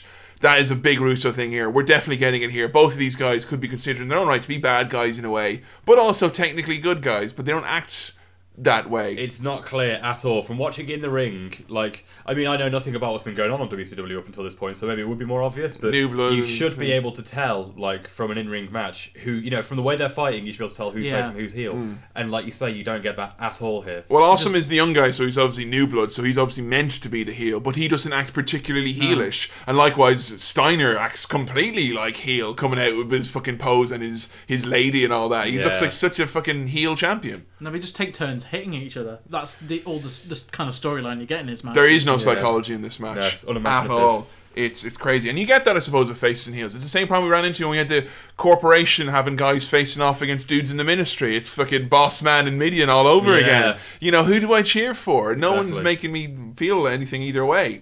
Uh, it's a reckless match though. I Mm. think you're saying there move after move. We're not just saying a punch or a scoop No. slam. We're talking overhead belly to bellies, Yeah. throwing lads into stairs, falling off ropes, just careless, sloppy yeah, they, they wrestling. are not clean moves that are getting executed here. It It's looks a miracle really no one was hurt. Seriously. Well, especially after Steiner does a backbreaker by dropping Awesome onto his front. Fucking He basically just knees him in the stomach, and we say backbreaker. Well, Organ breaker. uh, I think for Steiner, his requisite to do a move is as long as his two hands are around you. Yeah. Um, he's popping those hips and he's throwing you. It doesn't Yeah. matter if you're fucking upside down, your head's on backwards, or your arms are in the way. You're going over his head. He's like an action figure in that regard. He's spring loaded Yeah. with fucking botchy suplex action. Cat appears. Cat now is seemingly meant to be a heel authority figure, even though he was being very good guyish backstage. Right. Says the Steiner recliner is banned. It's again, we're getting a lot of story, a story being thrown at us. Yeah. Should you not make clear before the match starts if his finishing move is banned? Exactly. Should we not be aware of this Yeah. already? Uh, one of the guys gets who someone gets hit, but anyway, it's like we're oh god, just don't care. it's, Um, it's impossible. yes. Someone someone gets hit by when Cat comes in, and that's Cat meant be- accidentally hits Awesome. All right, he's it's- going to hit Steiner. That's the finish of the match. Lol, no, there's another one. It's oh, no psychology, just training finishes. There's like five finishes in this. Yeah. Like, and then Steiner puts on the Steiner recliner, and he's stripped of the belt. The end. Not blank wins. It's just the end. The match ends. Unforgivable. And then Scott kills Mike Awesome afterwards, so we get another post-match finish. Awful. Oh god, this is fucking horrendous. Now I'm not saying Vince Russo is horrendous. I'm saying from what this point, as we can clearly see, it's not working. No, this is not working at all. This is awful. This pay per view is like so far six matches in. This has been one of the hardest things I've ever had to watch. Hello, it's time for a quick break in the action. Jeez, those guys seem rather angry at him, huh? They've got serious bees in their bonnet. I know, right? They're just about to uh, watch a graveyard match. Can't say I don't feel sorry for them. Yeah, poor guys, poor fellas. Hi, future Adam and Kevin here. Hi. New idea for a segment because we forgot to do the caption contest while we recorded the original episode. Yeah. This was over at facebook.com forward slash attitude era podcast. We put up the caption du jour, which was little Vince Russo looking a bit dejected in the ring. Yeah, he's got his head down, looking all sad. Yeah, quite upset. And we asked the Gla gay community. No, no, the Tudors, the tu- not the Glar gay community. Gla, Gla gay is like your shtick. And yeah, but AJ not. Styles is not. The gay community. Okay. Okie dokie. Let's have a gander at some of the best ones. Firstly, we've got why did I have to ask the Attitude Era podcast why Owen Hart was called a nugget? For there never was a story of more woe than this of Sablet and her Meromeo. Sablet and Memomeo. That's fucking That's insane. That's fantastic. And we actually had a, quite a few uh, Shakespeare ones from Michael Parcel, but being that I was most familiar with Romeo and Juliet, You could give the pro- appropriate reading there. That was that was like it was a compulsory reading for the junior cert in Ireland. So I don't know if you did that for GCSEs or not. Like I think we're getting into a different discussion altogether. all here. together here. Alrighty, hello penis, are you there? It's me, Vince Russo. Would you consider a match where you're on a pole? For fuck's sake. and then they're gonna put the hardcore title on Pepper, so Bossman has to dig up the grave and pin a plate of food. Jesus. Vinny Rue wasn't the same after the Midnight Society declined his ghost on a pole match. Oh, for fuck's sake. that, that's actually probably my favorite one. I have to say. Are you brilliant. afraid of the dark references? The precise moment when Vince Russo contemplated revealing himself as the more better power. I swear to God, and then they said to me, "We's out a bought license plate." Fucking hell. I swear to God, a Hulk Hogan sex tape on a pole match would do big numbers. Oh, this is great. Oh shit, it's Bash at the beach, and I forgot my damn Hawaiian shirt. and my particular, I think this one actually, I've, al- or I've said like three times this is my favorite, but to close us off here, I wish, I wish I didn't kill that fish. yeah, so I mean, let us know what you think of the Kill Caption Contest. We got like 120 responses for that, so Wow. You know, from our point of view, anything that gets the old fans involved is obviously a positive. Yeah, it's nice that you are entertaining us during this little segment here. Because that's what really it's all about at the end of the day. Just entertaining, us. Entertaining Yeah, us. we want you to make us laugh. Okay, that's going to do it for the ad break for now. We're going to cut back now to Bash at the Beach 2000, where a young Kevin Mann is. Take it away, past boys. it's time for the graveyard match. Strap yourselves in. Let's haul ass to spring break. Woo! it's the demon, formerly of Kiss. The, Uh, he is just the He's- demon he's- now. Then. he is just the demon. Okay. I think the copyright ran out on But that. they do keep calling him by his shoot name throughout as well. taking on Vampiro. Vampiro, a man who I had never really had made strong feelings about. Then I read Chris Jericho's book, A Lion's Tale, and I now think he's possibly Satan incarnate. Jesus. He's a, he's a bit of a politician, is this man. Oh boy, this is fun. Starts off, Xena Warrior Princess. Just Yeah. no, it's like, alright, eh, it's like Kiss Demon arrives with his lady, and it's just Not like. China. Not China. Yeah. Asia is her name. Yeah. Good one. I'll see what you did there. Ooh, very smart, very clever. And it's just like, what's going on? They're in a grave. They're actually in a graveyard. With Charles Robinson as well. Charles Robinson's like, it's dangerous to go alone. Take this flashlight. I mean, It's, come on. it's, it's not even a flashlight. They've got a flaming torch. Yeah. It's like they're going in a dungeon. Spilling flaming oil everywhere as well. careful, guys. This is Vampiro's realm. His presence is strong here. Fuck off. This is not wrestling. They stumble upon a coffin. Just a coffin. A, a brand Just new lying a brand new a brand new coffin in the middle of the cemetery. Still got the Open barcode it's, on empty, it. It's, it's empty. So, so it's alright, a vampire is not there because he's in a fucking tree. What's he doing in a fucking tree? Because he's up there, he's like, eh, and then like all the little uh, vampiros come out and they like trip over the demon, and then like two logs come in. For God's sake. And then Vampiro gets in the ATST and blows up Vince Russo's bunker, and we all fucking get saved the rest of this god awful show. I mean, alright, this is another rule of Russo. Gimmick matches. We've just come off Hell in the Kennel. Here's another one. Graveyard match. What do you think, guys? Well, it's it's not so much that it's a gimmick match. It's two gimmicks. They're fighting in a graveyard. They kick the shit out of each other for a bit. Then we're told it's a race now to the ring. Yeah. That's how you win the match by doing a running race. It's not a Just match. I wish you guys would stop run- calling it a run match. back. It's not, it's not a match. Russo, I mean, has come up with some atrocious gimmicks in his time. Judy Bagwell on a forklift, Pinata on a pole, Viagra on a pole. You know, we could go on and on about it. His idea is if I'm changing the channel or I'm looking at the magazine or the website and I see, whoa, graveyard match, blank on a pole match. That sounds so crazy. I have to see it. Ridiculous logic. Ridiculous. People watch wrestling because they want to watch wrestling. This this is fucking ridiculous. This is in like a sort of a, a fantasy horror kind of setting, like you say, by torchlight. And even if I wanted to watch this match, which I didn't, even if I wanted to, I couldn't because fucking Charles Robinson is the only source of light with the shit. yeah, the events go, we have not got much light back here, folks. Yeah, Then no why are you broadcasting We need a director down here for Christ's sake. a problem as well, I think a problem that Russo runs in in modern times as well, which is like he's going to say, right, if I'm changing the channel, I see Viagra on a pole match. My reaction as a fan is if I'm switching a channel, I hear Viagra on a pole match. I'm not going to go, oh, I have to see this now. I'll go, well, I'll check that out on YouTube tomorrow then. Yeah. You know, I'll, I'll see what Twitter has to say about this.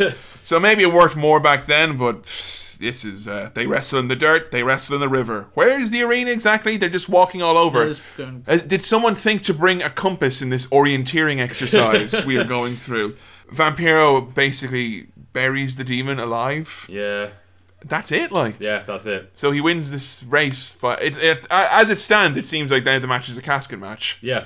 Oh, it's But it's technically not over until Vampiro makes his way back to the arena. and It's- again, oh, like it's all over the Russo, shop. like your gimmicks, as eye catching as they may be, if you're dedicating, like it's one thing for this to be like two minute segments, but you're giving these guys ten minutes. It's one of the longest matches on the card. Yeah, and like again, it's just this is example. This shows it perfectly. You can have the most eye-catching gimmick in the world, but if the actual meat and potatoes of the affair, the content of the match, is boring, that the person who you've managed to hoodwink in, it's like a cold caller. Yeah. you It- got their attention for a second, but they're still gonna hang up. Exactly, yeah, and it means the, the gimmick of the match is completely irrelevant because it doesn't matter. It never would have worked anyway. Then Backstage, my dad is with the French fries.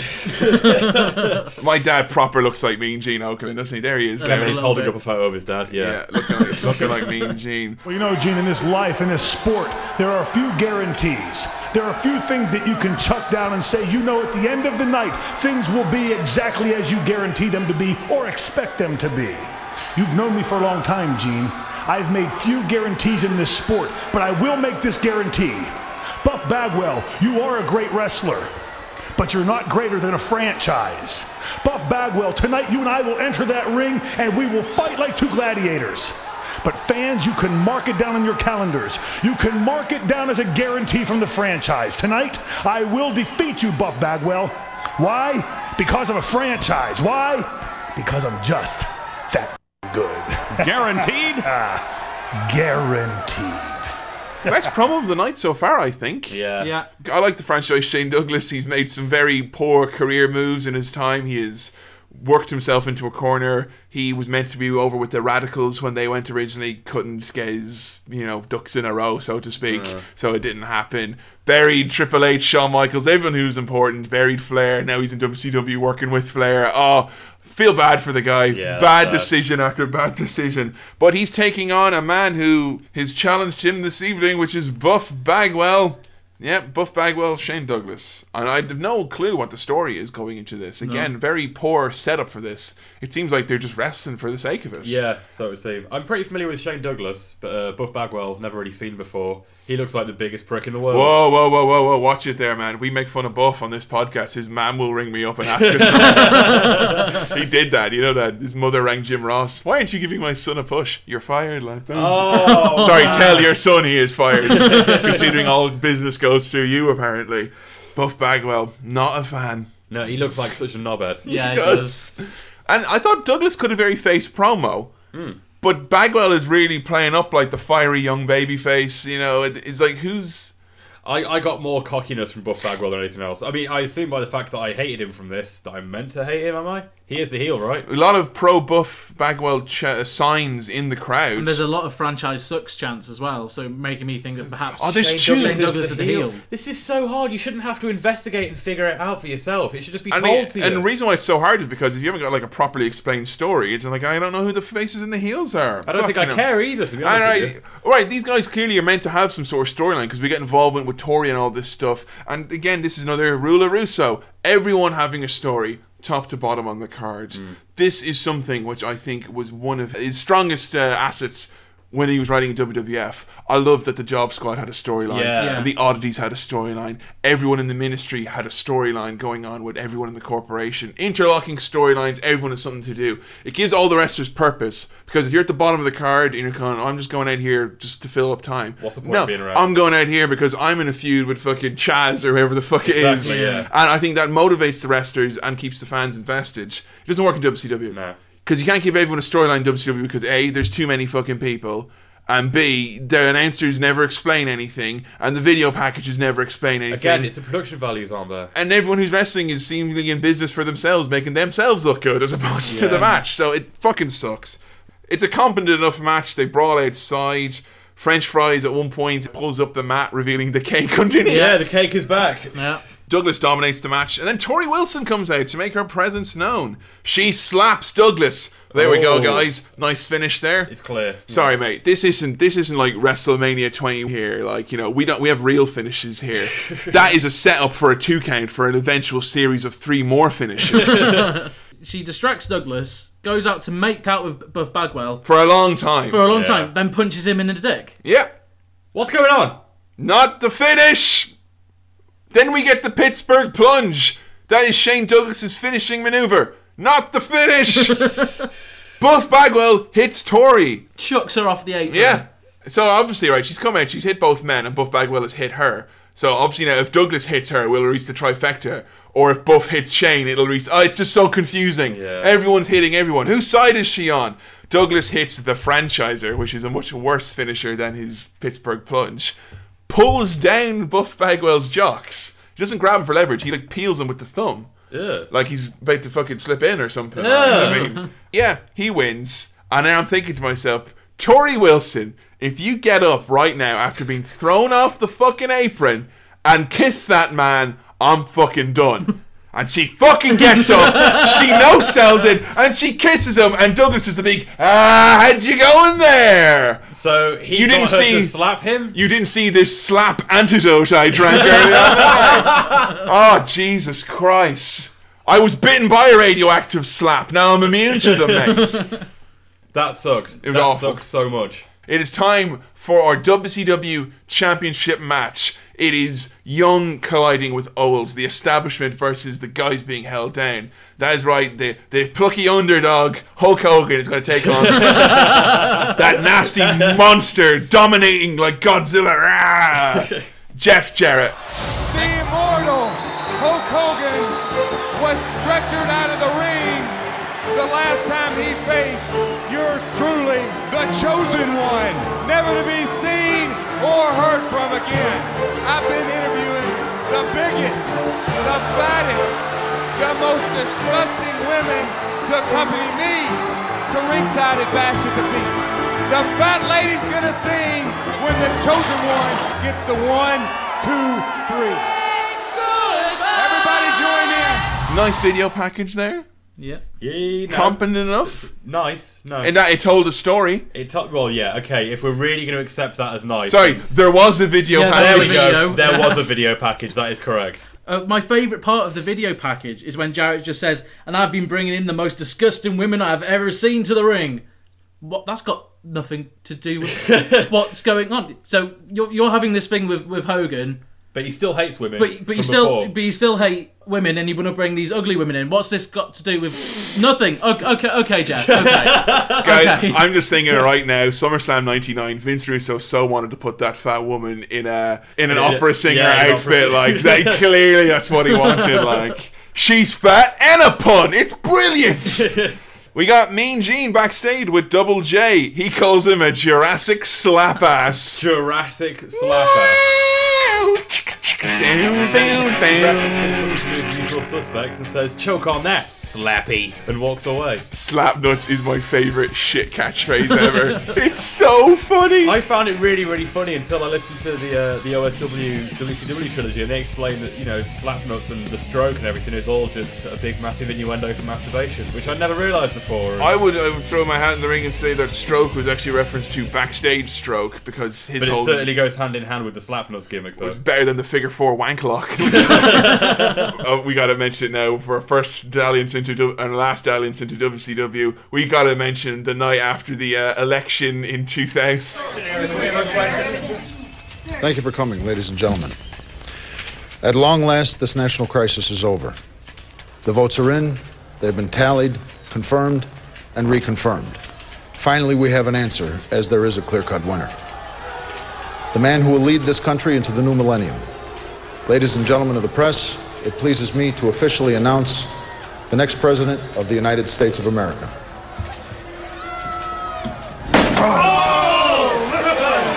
There's one vote you forgot to count. Now choke on that, slapnut.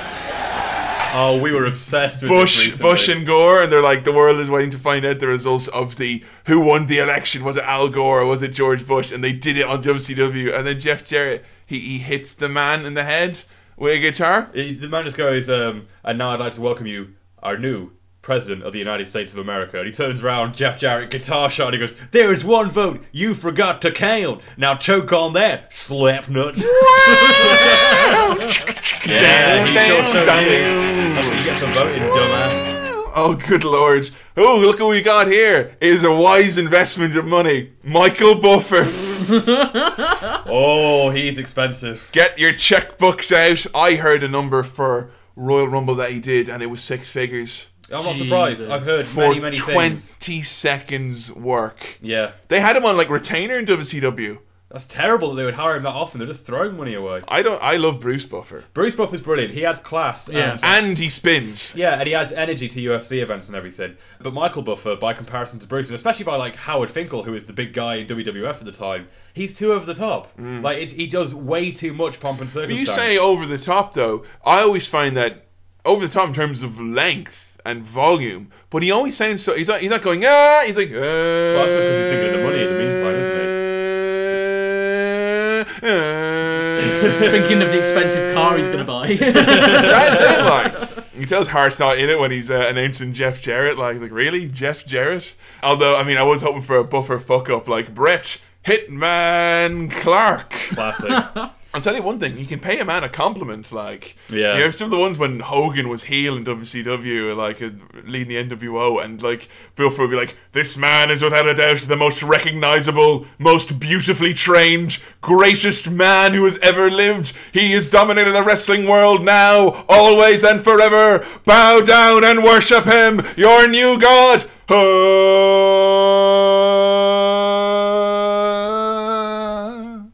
And that's it. Just trail off. That's what he does here. He goes, Jeff Gerhardt. I was kind of waiting for him to go like, he is the world's greatest singer, the world's greatest wrestler, and by God, the world's greatest lover, J E double F J A R E double T, Jeff Jarrett. He great? Uh, Double J takes his, his time to come out, though, doesn't he? Well, yeah. you say he takes his time. He I mean, takes he- like everyone's time. He takes fucking ten minutes to come. I, out. wrote, I noticed that Jeff's music actually outlapped him. Yeah. That it actually managed to start over. Russo comes out, and then Jeff finally comes out. Sorry, again, just a little production values here. In WWF, there's been instances where a guy's music's been playing for about 10 minutes before now because they have it automatically loop so it goes Mm. over and over. You hear Jeff Jarrett's music end, and then like the awkward moment where the guy's backstage, like, oh shit, back one track, press play again. it's so awkward. I was hoping to be like new new world whatever. We're meant to be feeling here now because what is coming up is a this is a work. But what they're doing here is they're trying to make it seem like a shoot because usually if WWF if someone doesn't come out, you'll have the camera on the entranceway. You know, switch the camera angles and the announcer's like, Well, where is he? Jeff Jarrett's music plays for three minutes and the announcers the whole time are like, Yeah, match coming up here, oh, you know, it's gonna be a big one, you know, they're excited. There seems like they're trying to cover, and then you see Russo come out and then Jeff finally comes out and he just kind of makes his way out. So straight away they're planting the seeds here hmm. of people like, oh wait, what is going on here? Now we'll get into the angle because obviously it's spread out over a few segments. But for my money, particularly because how incorrectly this whole sequence of events is remembered by a lot of fans. People think this part is a shoot. It's not. It's a work. This mm-hmm. whole thing. I thought they did a good job of, of breaking the formula. It didn't feel like, oh, they want you to think something's going on. It felt like they're trying to cover their tracks. Well, yeah, when I was watching this, I actually did think, like, oh shit, is this a backstage thing? Is this the real reason why um, Jarrett's not coming out? Like, is something going on backstage? But I mean, so this is a work at this point. Right at this moment, we are in a work. Okay. Okay. Whether is there what is going on? They just threw the world threw title the into belt Hogan. to Hogan. What the? Now Russo.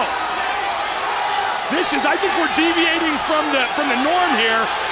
Deviating from the script. I hesitate to say that, but what the is going on? I don't think Hogan had any idea what was going on. God, Hogan.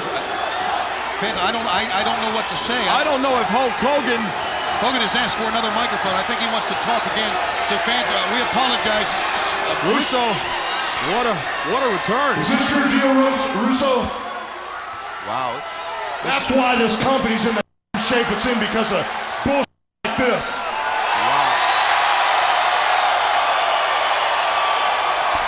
My God, this is real life. One, two, three.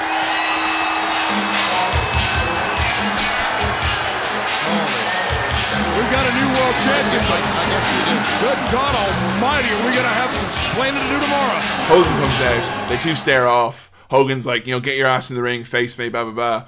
Jeff comes in and like he gets a look at Russo. He lays down, and Hogan goes, you know, shit like this is the reason the company's in the damn state it is. And people thought, oh, Hogan, he's unhappy really at the moment anyway. Hmm. played off a lot of real emotions. Hogan wins the belt, and then he just apparently walks off, and people are left wondering what's going on. The announcers don't know what's going on because Russo, Bischoff, and Hogan and Jeff had colluded in such a way that they were working the boys. Yeah. Uh, the announcers didn't know what was going on. Okay. Jeff hadn't told people in gorilla position what was going That's on. clever. For for all intents and purposes, they are like working everyone. Yeah. Which makes that's why you get that maybe that authenticity, I suppose. Yeah, no, that's quite clever actually. I like that. Yeah. Now the plan originally was Russo wanted Jeff to win to beat Hogan and keep the belt. Hogan was like, "No, not going to happen." Vince Russo comes to Hogan. He says, "Okay, here we've booked this. Every fucking guy on the roster comes up and beats you down. You're as Russo said himself. He was going to make him look like King Kong. He was going to battle the world, and then Jeff finally wins. And Russo had to send the, the script to Hogan for his approval because Hogan has creative control. Hogan says, "No, no good." So Russo rewrites it. This is like hours before the show starts as well. Jesus. Russo's rewriting and he makes Hogan seem like a fucking the Death Star. He's destroying everything, even more than before. And Hogan still says, "No, not good enough. I think I should win." So then, the last ditch effort, Russo goes to Hogan to his trailer. He's like, "Okay, what if we did it this way?"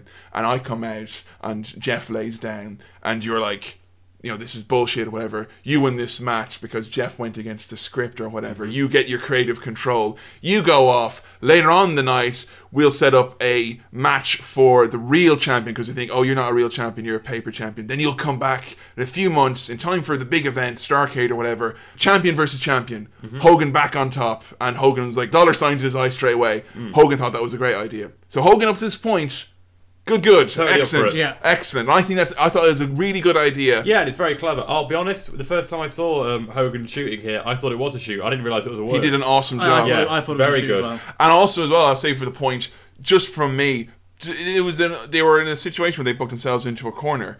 Jeff Jarrett is a guy who a few months previous was losing to Chyna on TV. Yeah. Even if you drop a bomb on Hogan, I'm I would find it hard to see Jeff beating Hogan. Yeah, that's Not true. because I'm a Hogan fan, but because Hogan's position is this guy who just doesn't lose. Yeah, exactly. Yeah. That's what you know, man. They yeah. So this I thought everyone wins.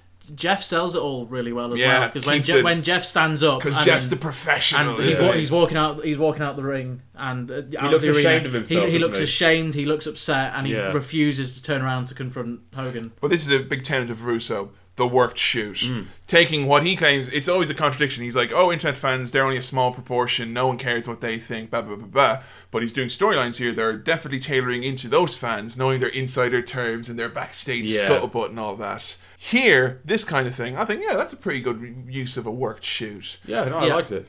Where the shit hits the fan, and he did it really bad in WCW, is when you've got things like guys going, "What's the finish for the match tonight?" Yeah. Wait, you're beating me? One, two, three? No way. And we then immediately get that here when Tony Schiavone goes, "Well, we've all been swerved." there Like, are swerves, then there are swerves, and we've all been swerved. For fuck's sake. I don't like the idea of. But there was one time when Bagwell like held onto the ropes, like he went against the script. He beat him for real. For fuck's sake. And again, you don't have that filter with Vince McMahon. It's Russo mania here. Yeah. That is why you get stuff that seemed to work in small doses in WWE, and then it going off the wall here. And being Yeah, fucking overdoing awful. it.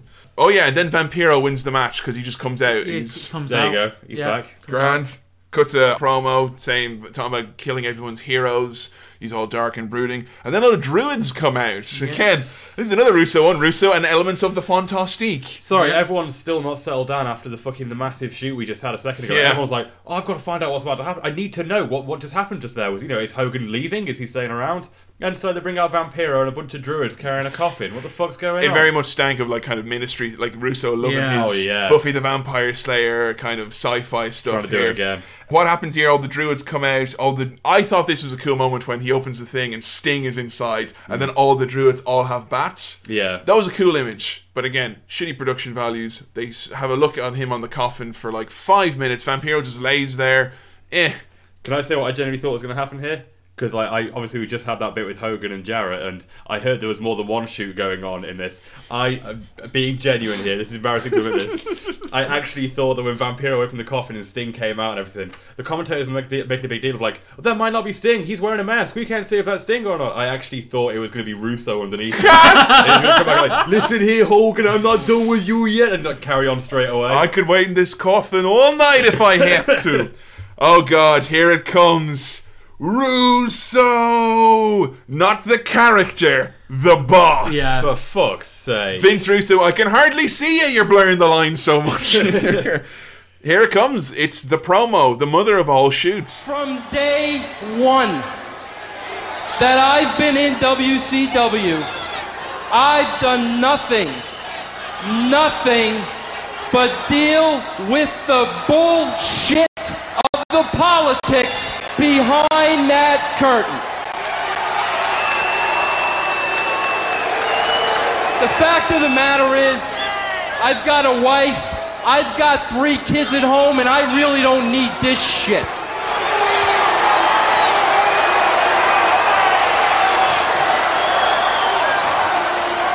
But let me tell you the reason why I did come back. I came back for every one of the guys in that locker room that week in, week out, bust their ass for WCW. I came back for the Booker T's. I came back for every single guy in MIA. I came back for the animals. I came back for Jarrett. I came back to the guys behind that curtain that give a shit about this company. And let me tell you who doesn't give a shit about this company. That goddamn politician Hulk Hogan.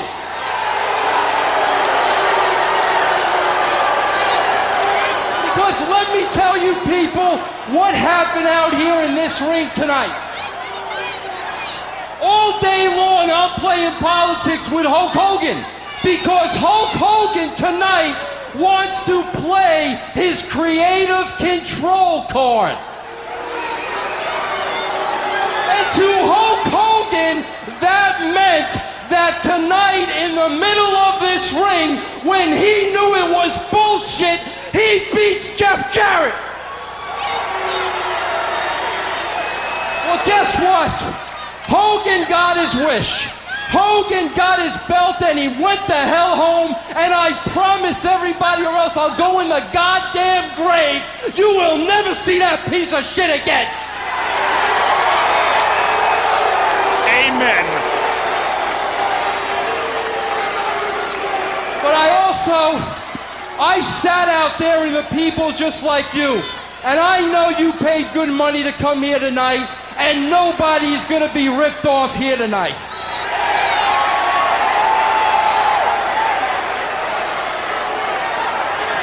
So Hulk Hogan now has the WCW belt. And Hulk, let's refer to that as the Hulk Hogan Memorial Belt because from here on in, that belt don't mean shit.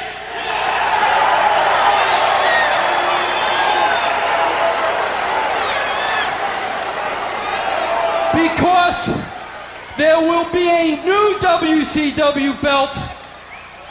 And as far as I'm concerned, that belt still belongs to the one guy that busts his ass week in and week out in the middle of this ring. And you people can love him and hate him, but he doesn't screw anybody back there, and that's Jeff Jarrett.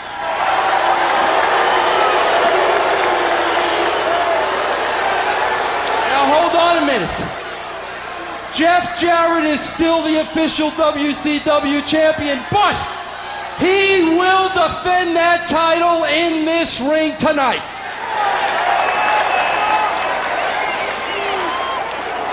So tonight in this ring for the WCW title, two deserving guys, Jarrett and Booker, will compete for the WCW and they'll tear this goddamn house down.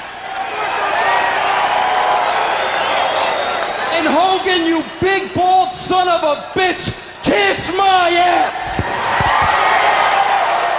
That is one of my favorite promos ever. Very, very That was good. amazing. Yeah, very good. Very, very heartfelt on Russo's part. You can, Yes. you can see, you know, he, he does mean what he says. No, that is there's very much from the uh, the old school of wrestling promo philosophy there. Considering that in Russo's mind now, this is a work what he is doing. Still a work to him. Yeah, Russo's putting a little salt and pepper on the plan. So he's meant to come out and announce the match.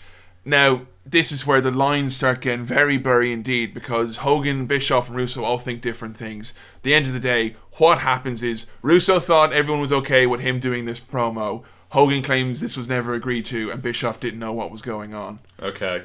So you've got now Russo cutting a worked promo that really does touch on a lot of very, Very- real, very strongly, Yeah. very real. Because you can just tell the way his voice quivers. It's a great performance, but he's tapping into real. He, he's laying it out here. yeah. he went too far in their minds, calling Hogan a big bald son of a bitch. Whoa! It's brilliant, isn't it? Because Hogan's always seen as so untouchable. No one ever tries to make a fool out of Hulk Hogan or make fun of him or whatever. To hear someone call him a big, bald son of a bitch is so perfect. You know, this was before everyone was doing shoot interviews. This was before everyone had a YouTube channel. Vince Russo uh, was, for my mind, the first man to call out Hogan. Like for you know the Hogan shit for the creative control Yeah. and for holding down young guys and maybe it wasn't the right time and it was said in the wrong manner but it was awesome to hear someone on an actual show Mm. not just backstage alleging to say to see him go Hogan's a politician he's a bastard Live I- on pay per view. F- You know, awesome. Wasn't really worth getting sued over. Wasn't Yeah. really, no. Vince Russo was slapped with a defamation of character lawsuit. Eee. One of the biggest blemishes on his run in WCW. Once Hogan heard this, he was like, apparently he was in the limo with Bischoff. First of all, Bischoff's reaction was like, "That's it," or "Big fucking angle." The thing that. Or WrestleMania, or, or Big Yeah. Plan is gone Just now. Six away. months of storyline gone. Also, my friend Hogan is now suing WCW and my head writer, who I meant to be working with. Yeah. Oh my god, this is shocking. So awkward. Hogan's suing them. Bischoff thinking his thing's gone up in smoke, and Vince Russo is thinking, "All right, here we go." Russo, Oh. Russo, The angle of all angles. and Russo like said, you know, when he goes backstage, he's like, "What the hell did you expect me to do, Tony?" You know, he's all like throwing furniture around, working everyone still. Nice idea. Oh, but in his head, this was like his Mona Lisa, wasn't it? This was going to be his ultimate, like, this was going to be his storyline. like turning around moment. Yeah. It's horrible, but the, the the the end result of this year take home is that we now have Booker T and Jeff Jarrett. I thought it was nice that Russo put them over for being hard workers, Yeah. because they both are, and it's the main event now, which is scheduled for later on the night. The announcers say it's a shoot, and Tony Schiavone turns to Scott to Mark Madden. He goes, "Shit, man, how long we been doing this?" And then Mark Madden just goes, thousands of years, man. Fucking four months, you fucking asshole. Seriously?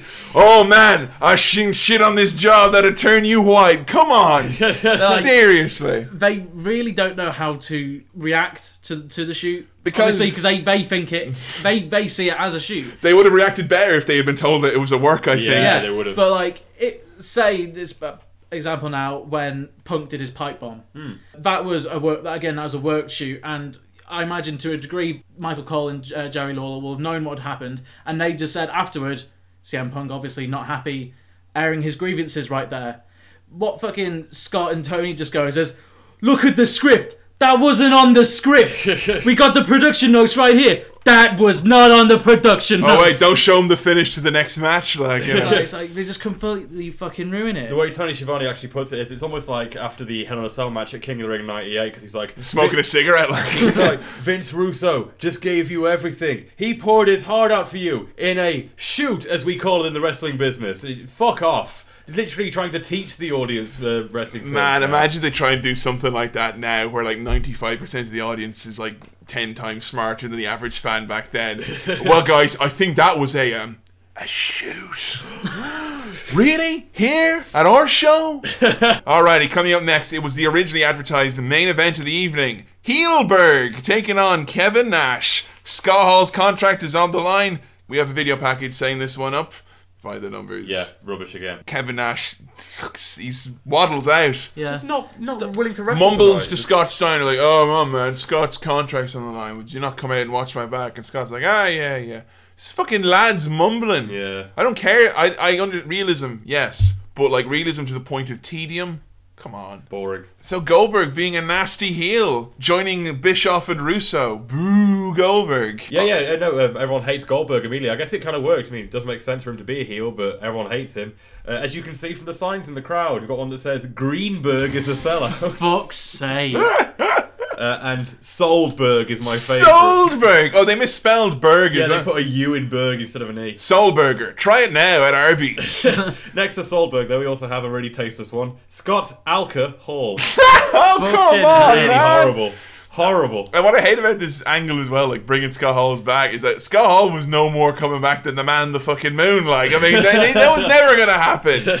Um, Kevin Nash, we have his uh, the pleasure of watching his match. I spent most of this match counting Kevin Nash's moves. Yeah, elbows. Was it really five or six, as Jim Cornette said? If you count the big boot uh, with the foot choke, it is.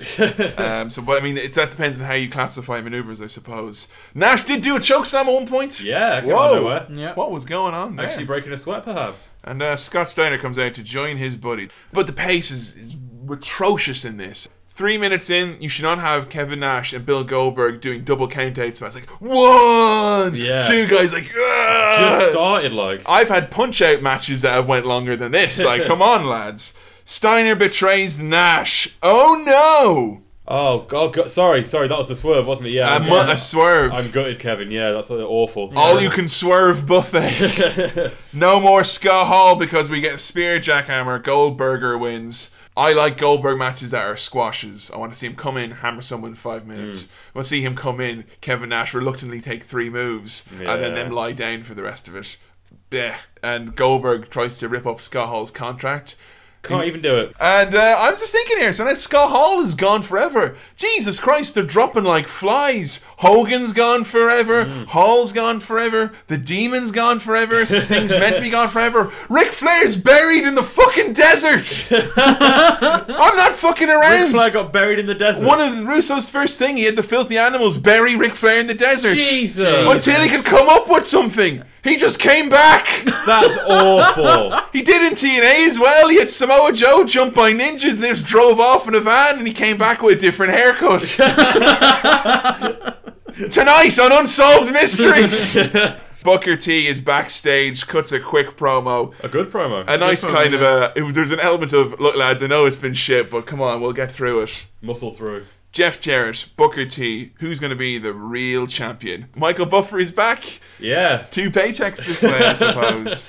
and we get Tony Schiavone going, this match is actually real, folks. Fuck off! Will you stop reminding us that it's scripted? All right. They, they also don't know. They keep getting confused. It says uh, so. Is, is the belt va- uh, vacated? No. Russo said that it was uh, Jeff was the champion, so it's not vacated. No. Jeff never lost it. Are, are you sure? I mean, they're just so confused.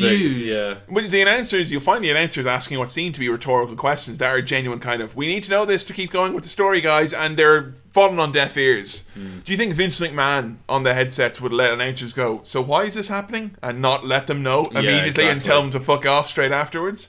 I thought this was probably the match of the night, or or tied with the the Kanyon Booker one. Mm. Again, because Booker is insanely over. I thought they wrestled a really just an honest to goodness, no fucking around. It's just like here's a fucking wrestling match. Yeah. At last, no like one minute in, someone appearing. You know, they were wrestling a good match, and it brought a tear to my eye to see people leaving as this whole match was progressing. Burned out. Towards the last segment of this match, I counted eight empty seats on the hard camera. The main camera angle, yeah.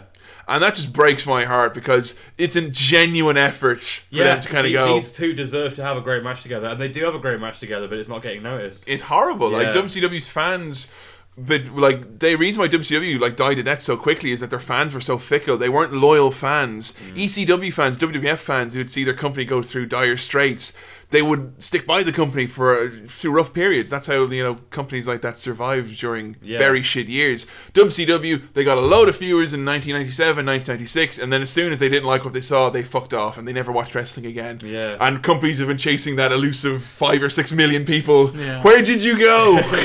and yeah, it's it breaks. It's really heartbreaking to see the lack of loyalty Yeah. to the show. Especially for two talented guys in the main event like this. But you can't have loyalty for a product like WCW if you've got maybe what Booker T, Goldberg, Sting, Flair. You can count in your hand the number of WCW guys. Yeah. And that's why the crowd don't give a shit. We get the, you know the the standard stuff in this match, you know, uh, decent ring work, we get a crowd brawl. The ring mic went at one point. Yeah, you just like the you couldn't hear any noise from the slams or anything. It was really odd. Final slap in the face of audio production errors Yeah. tonight. Uh, you know, some big spots, pile drivers on the table, Oof. stuff like that. You know, that's uh, it's good. We get the false finish stuff again, though. With Jeff killing the ref, he just gives Same his bullshit, finisher, yeah. and it's like you don't need this. You don't need to turn around and just give your It's finisher to tainting ref. what was a nice match. We get a El Kabong attempt off the top rope, and then Booker T hits the bookend, wins. What remains of the crowd react very strongly. Yeah. It was a really nice moment to see out of what would become a very ugly situation for the company. Someone like Booker T getting uh, a moment in the spotlight. Yeah, and nice nod. say what you will, and that uh, here is my another tenant of Russo, another rule of Russo, the last one I've got here, which is giving younger guys a chance. And I might be weighing myself open for a lot of criticism for this. But if you look on Raw and when we were reviewing the Val Venises, Christian, Mm-hmm. Edge, Al Snow, the guys who weren't known at the start of his run, giving them storylines, putting them on TV, even with the, the Dudleys and the Hardys, Yeah. he would put young guys and give them a chance. He wanted Jeff Jarrett to get a run with the belt in WWF, Yeah. not because they're buddies, but because Russo felt that young faces helped his unpredictable style. And he saw something in him. And I think this is one of the few times you get it in WCW. That certainly won't work because it's guys collecting guaranteed money who are just there for the check. So there you go, Bash at the Beach 2000. In the sense of like a trying to assess it fairly as a pay per view, we weren't watching as a pay per view. We were trying to watch it to try and figure out Vince Russo and what went wrong. Overall, the show, I did not enjoy it. Not at all. And I've there's been a number of times SmackDown is a good example when I'm like, we're picking apart loads of stupid shit, and this is stupid, this is stupid, this match sucked, this match sucked. Well, I'm like, oh, I wasn't bored, and I was entertained for the most part. Mm. Were you bored at any point during this? Were you entertained throughout it? Out of billion- That's that's better than match of the night or MVP, I suppose. Yeah. That's a more important question. I was entertained at points. There was some generally good wrestling in there, but I'll be honest, I was generally bored for 90% of this pay per view. I found it very tough to watch. Like you say, it's, it's hard because we're not reviewing it as a pay per view as such as the more of a reflection on Vince Russo. And the thing, the way I, the way I think I will uh, sum it up with that is um, just very quickly, like film director Wes Anderson, he like has a very distinct style that he has about him. That everyone knows that style. He directed a film called The Life Aquatic, which everyone said was too much like him. It was like him trying to do his own style too much, and it became too oversaturated and bloated. This feels almost like Vince Russo is trying to be Vince Russo on purpose, and rather than just letting it happen naturally, he's like, "Oh, people love this shit in WWF. I'm gonna do it all the time." There was over a sense here." of urgency because they're giving him so much money to make results straight away. Exactly. So he's hitting it fucking hard. And he's probably thinking, well, this worked in WWF. I got popular doing this, so I'll, I'll do more of that and just like shove more and more and more of this. Uh, in That's there, a problem so- as well because I mean, if you were a, if you were one of those few loyal WCW fans and you tune into Nitro, it's like fuck this shit is completely different to what I used to watch. My show, Yeah. where's my show gone? Where's Ric Flair? Yeah. but entertained though, would you say you were? At points, Ve- very, very little entertainment to be honest out of this. I really didn't enjoy it. I think for me a damning indictment was I was less entertained during this than I was throughout like the worst pay per views that we've done with Yeah. WWF because it felt like there was no redeeming qualities. no redeeming at qualities at times. It felt like everything Yeah. was was being fucked up, and that's not all Russo's fault. Billy, bored, entertained. I, I was bored at a couple of moments. Um, I was bored in the Kronik versus the Perfect Event match. Ooh. I was bored during Nash and Goldberg. I was entertained by everything else. I, I, I, think so. Really? I, I genuinely was. When I, when I wanted to review this and sort of go through this, you know, watch it, I, I really wanted to try and watch it for what it was. Yeah. I want to watch it for what it was, as if you know I was in the '90s and I was just turn the channel over, and I was watching this for the first time, and I and I, I tried to put myself in that mindset, and I was entertained. Once I put that myself in that mindset, if I saw this now and wasn't as you know kind of smarky as Yeah, we all yeah. are now, you know I, I would, would have torn this to shreds. Yeah, I mean, but I was entertained. You were entertained with that show, but do you think were you like did the brand like capture you because you didn't really seem to have many strong thoughts on many of the wrestlers? So, I mean, would you see yourself tuning in week after week? Is what I would I would say. Like Considering that the Attitude Era was still being screened at the same time, I- like this The was a poor advertisement for Yeah. WCW. I The, guess. the only thing I'd want to see more of is more of the uh, the vampire fighting a demon in a graveyard. Gen- genuinely, thing I just- wanna see less of. Yeah. It's fucking just awful. Genuinely, but we had a moment in this pay per view where a vampire came out of a pond and pulled a kiss demon into it and the referee had to help him out of the What water. the hell is you know, going on? I, I I wasn't like I, very different I wasn't watching that and going for fuck's sake. I was watching this is brilliant. You know, so bad it's good. I was watching it from that sort of Yeah. perspective. Fair enough. Okay, let's try and come up with some closing thoughts on Vince Russo because there's a lot of positive things about Vince Russo. I think we've hit a lot of them so far. A lot of the things which weren't working here, I think worked really well in WWF. Hmm. And the strongest ones for me, at least, when defending Vince Russo, would definitely be everyone having a storyline Yeah. and the you know the young talent being pushed at times. You know what? I would find myself picking apart a lot of the Russo stuff we've reviewed in the Attitude Era so far. You know the crazy off the wall ministry Yeah, shit, yeah. blah blah. But you know what? When I was a kid, when I was seven, before I started watching wrestling, I thought wrestling was fucking stupid. I used to laugh at World of Sport when it was on ITV. I thought it was so phony and so ridiculous. Mm. And he took a, a kid who thought that, and through what he was presenting in 98, 99 WWF, he made me hooked as a wrestling fan. Because I'm like, oh, it's not just boring old men, it's crazy characters like Mankind and Kane and The Undertaker, and there's lightning and magic and Vince McMahon and beer trucks and stuff like that. I think the unpredictability, even though it can go wrong so many times. But guess what? Austin coming out in a beer truck is fucking unpredictable. Yeah. You know, Vince McMahon being a higher power is unpredictable. All the stuff which we've loved so far has been unpredictable and has been very much that Vince Russo style. So Yeah. that's a, a big defense point for him. I think people very much remember only the negatives with Russo. It's easier, it's more entertaining It's, too. it's easier because he's he's the scape. Russo's the scapegoat. He's the one. Like, Yeah, If there's something wrong with wrestling, no matter where, whether it be WCW, TNA, WWF, if it's bad, oh, it's probably Russo. Yeah. And I don't think that's necessarily fair to say. For someone to say Vince Russo killed WCW is bullshit. Yeah. In my Yeah. mind, it is a ridiculous accusation. He was there for six months. It was a horrible six months for the most part. Most of what he did didn't work. But man, before that, he was being booked by Kevin by Kevin Nash. Yeah, And no- after that, it was being booked by Ed Ferrara and a few other guys, and it was ju- it was worse. So you know, the company was the company was broken. I also think when people judge Vince Russo as well, they, they often get this idea into the head that like one person can control so many different aspects of wrestling. It's not like you know WCW things going wrong. You can't pin it all on Vince Russo. And by the same token, you know, saying how successful the Attitude Era was, you can't thank Vince Russo for all of that. But Yeah. I think, like you said before, the unpredictability and the method and the way he writes. When it's bad, yeah, it is bad. But I mean, when he does something that works and it goes well, it's so good. Again, it's the kind of thing that got me into wrestling as Mm. well. I, I bet without Vince Russo writing, I doubt I would have got into wrestling during the Attitude Era like I did. And Vince Russo never claimed that he went up to The Rock and say, "Be The Rock" or "Do this" or He "Do never- that." yeah, he never created the character. Exactly. He'd go up to someone who was like, "Right, this guy clearly needs a little something," and that's where you get gimmicks being formed, like the oddities, stuff like that. Gimmicks like Godfather and Val Venis coming up saying, Mm. "Right, these guys need a little something to help themselves get over." But Russo is also smart enough to go up to someone like a Steve Austin or a Mick Foley or a Rock and go, "Well, this guy knows what he's doing. Go out there and you know." You do your own thing. You do your own thing. We can develop this together. Yeah. And I think everyone's always like, "Oh, Vince McMahon is the filter. Vince McMahon is the filter." Blah blah blah blah blah. I think it's not so much as Vince McMahon as the filter, but Vince Russo being able to work with guys who trust him and respect him. In WCW, like Ric Flair, like and Goldberg and Hogan, Yeah. they, they were they'd spit at the man for fuck's That's sake. true. So I mean, that I think is almost as important as the supposed Vince McMahon filter. Definitely. Because Vince Yeah. McMahon's never going to sit down with a pen and paper and, and write a Yeah. wrestling show. He's going to tweak and all that. So that's, I think, would I would say would be a defense of Vince Russo in some regards. I, I'd, I'd be inclined to Yeah. agree. You know, we love you, Vince. You know, we truly do. But thank you for the memories, Mr. Russo, because we can never forget some of your true greatest hits. Booking Tank Abbott to be the baddest man on the planet, trying to get Tank Abbott to win the world belt, booking yourself to win the world belt, booking David Arquette to win the world belt and defend the world belt successfully, booking Jushin Thunder Liger to lose the IWGP title on Nitro to Juvi Guerrera. That was bad. Making Juventud Guerrera the juice and make fun of The Rock. Booking the No Limit Soldiers and Master P, a rap group who nobody cared, to be the faces and make the rednecks be the bad guys that everyone loves the rednecks. Ugh. That was stupid. Making an injured Bret Hart who had been concussed to fuck by Goldberg be in a hardcore match with Terry Funk. That is bad. Booking Jeff Jarrett to be the top guy really forcibly in WCW really did backfire at the end of the day.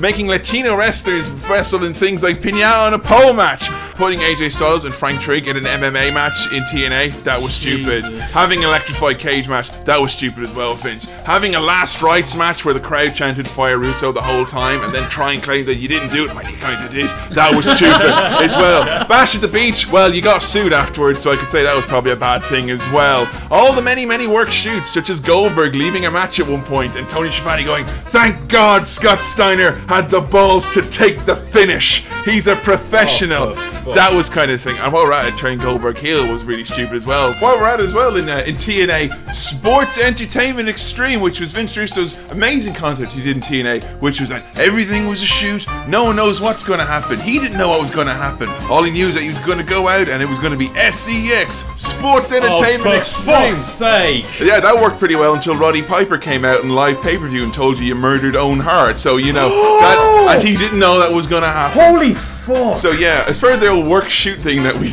were talking about, yeah, that did come back to bite you on the ass. Speaking of like just a visual that will be with us and sum up Vince Russo's bad side for, for all eternity, coming out in a Pope mobile at the end of the day is not going to do you any favors when people are trying to figure out if you're a cunt or not. Also, having Hugh Morris's supposed dad show up and be all like, you know, he has got Alzheimer's and has a banana in his pocket and Oh, all that no. stuff, and he's eating bits of pie on the floor with no payoff and no reason. That was just, you know, kind of stupid. And all the, some of the old classic ones we came across in WWF.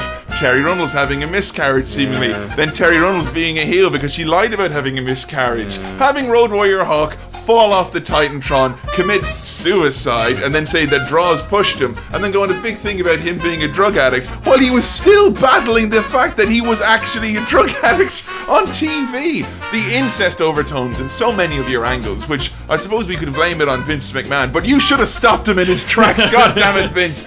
The Brawl for All tournament, and specifically us having to fucking watch the Brawl for All tournament, killing the career of Dr. Death Steve Williams, and then in a roundabout way, killing the career of Bart Gunn, Yeah. even though he did nothing to deserve it.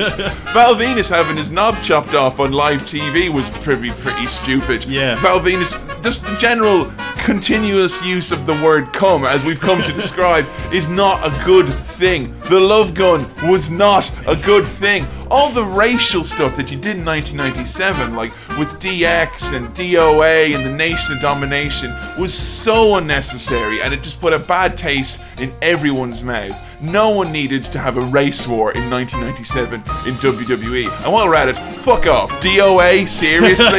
Racist or not, that never fucking worked. Everything you've ever put on a pole can go fuck itself. Oklahoma, we talked about this before. Mm. Oklahoma, you can apologize all, all you really want to, and you can say you've made peace with Jim Ross. It's still on TV, it's still there to find. It is the most tasteless thing possibly ever. Having the luchadors have their promos dubbed over in English. With, Oh, for fuck's without sake. telling them beforehand Oh. was pretty much a slap in the face to the like the luchadors who have been a backbone of your company for around five years. Also, as well, while we're at it, final one. It's a precedent that I think Vince Russo started and has been on for years and years, rehashing the Montreal Screwjob angle. All right, it's done, and I reckon the reason why it's continued to be done can be put in part to you, Vince Russo. So yeah.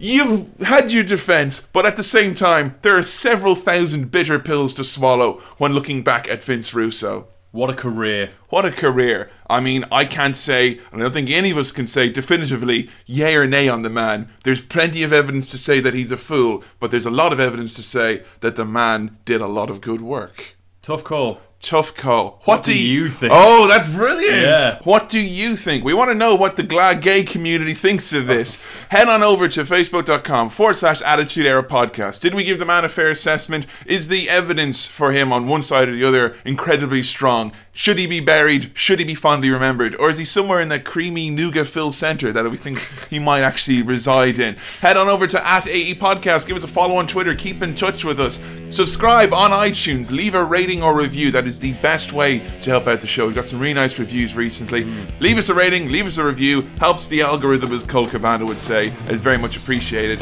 Likewise, follow and subscribe on SoundCloud. If you like videos as well, head over to our YouTube page, youtube.com slash AE podcast. We've got some clips there of some of our favourite parts of previous episodes. Like, comment, subscribe. Yeah, and also check out our Vine as well. That is attached to our Twitter account that Kevin mentioned earlier. Good Yeah. stuff on there. AE podcast. Uh, we're also on Botchamania, as I've said before. If you like things, head over to Botchamania. In particular, things. our little section. Uh, we've also got an article written by Kevin in Calling Spots and a picture drawn by our own Adam Bibelow. You say a picture is like you put on the fridge. Oh, I don't know what the picture It is. is a yet. I, am. I am waiting for the picture of the picture. Oh, you I do not know. What Wait, it is. actually, wait. No, we can do this. Um, uh, actually, right now. Do you want to see the picture? Yes, of course. We're still recording, guys. I know. Got a job Is that to a do. reaction Yeah. shot? It is, uh, this, this, this, this is the It's, it's picture. Kevin's background, actually. I like that. That's a good picture. Thank isn't you. Yeah, a little I like that a lot.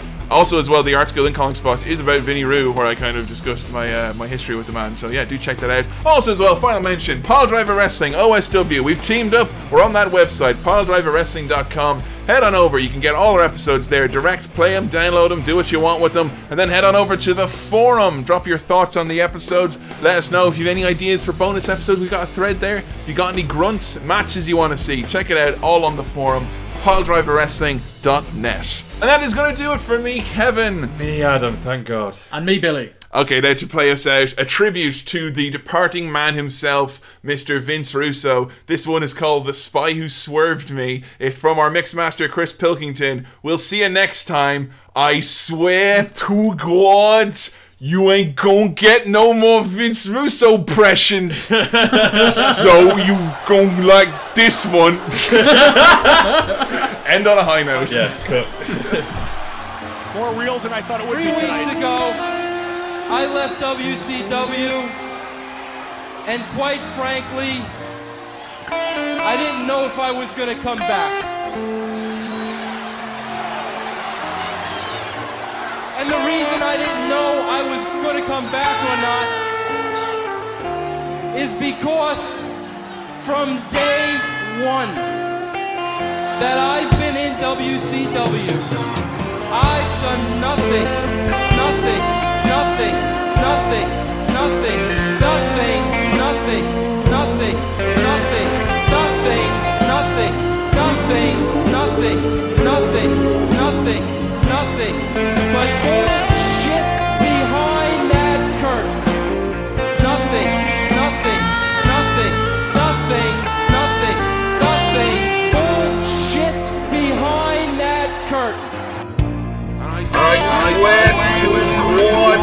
nothing, nothing, nothing, nothing. I swear to God, shit behind that curtain. I swear to God. Nothing, nothing, nothing, nothing.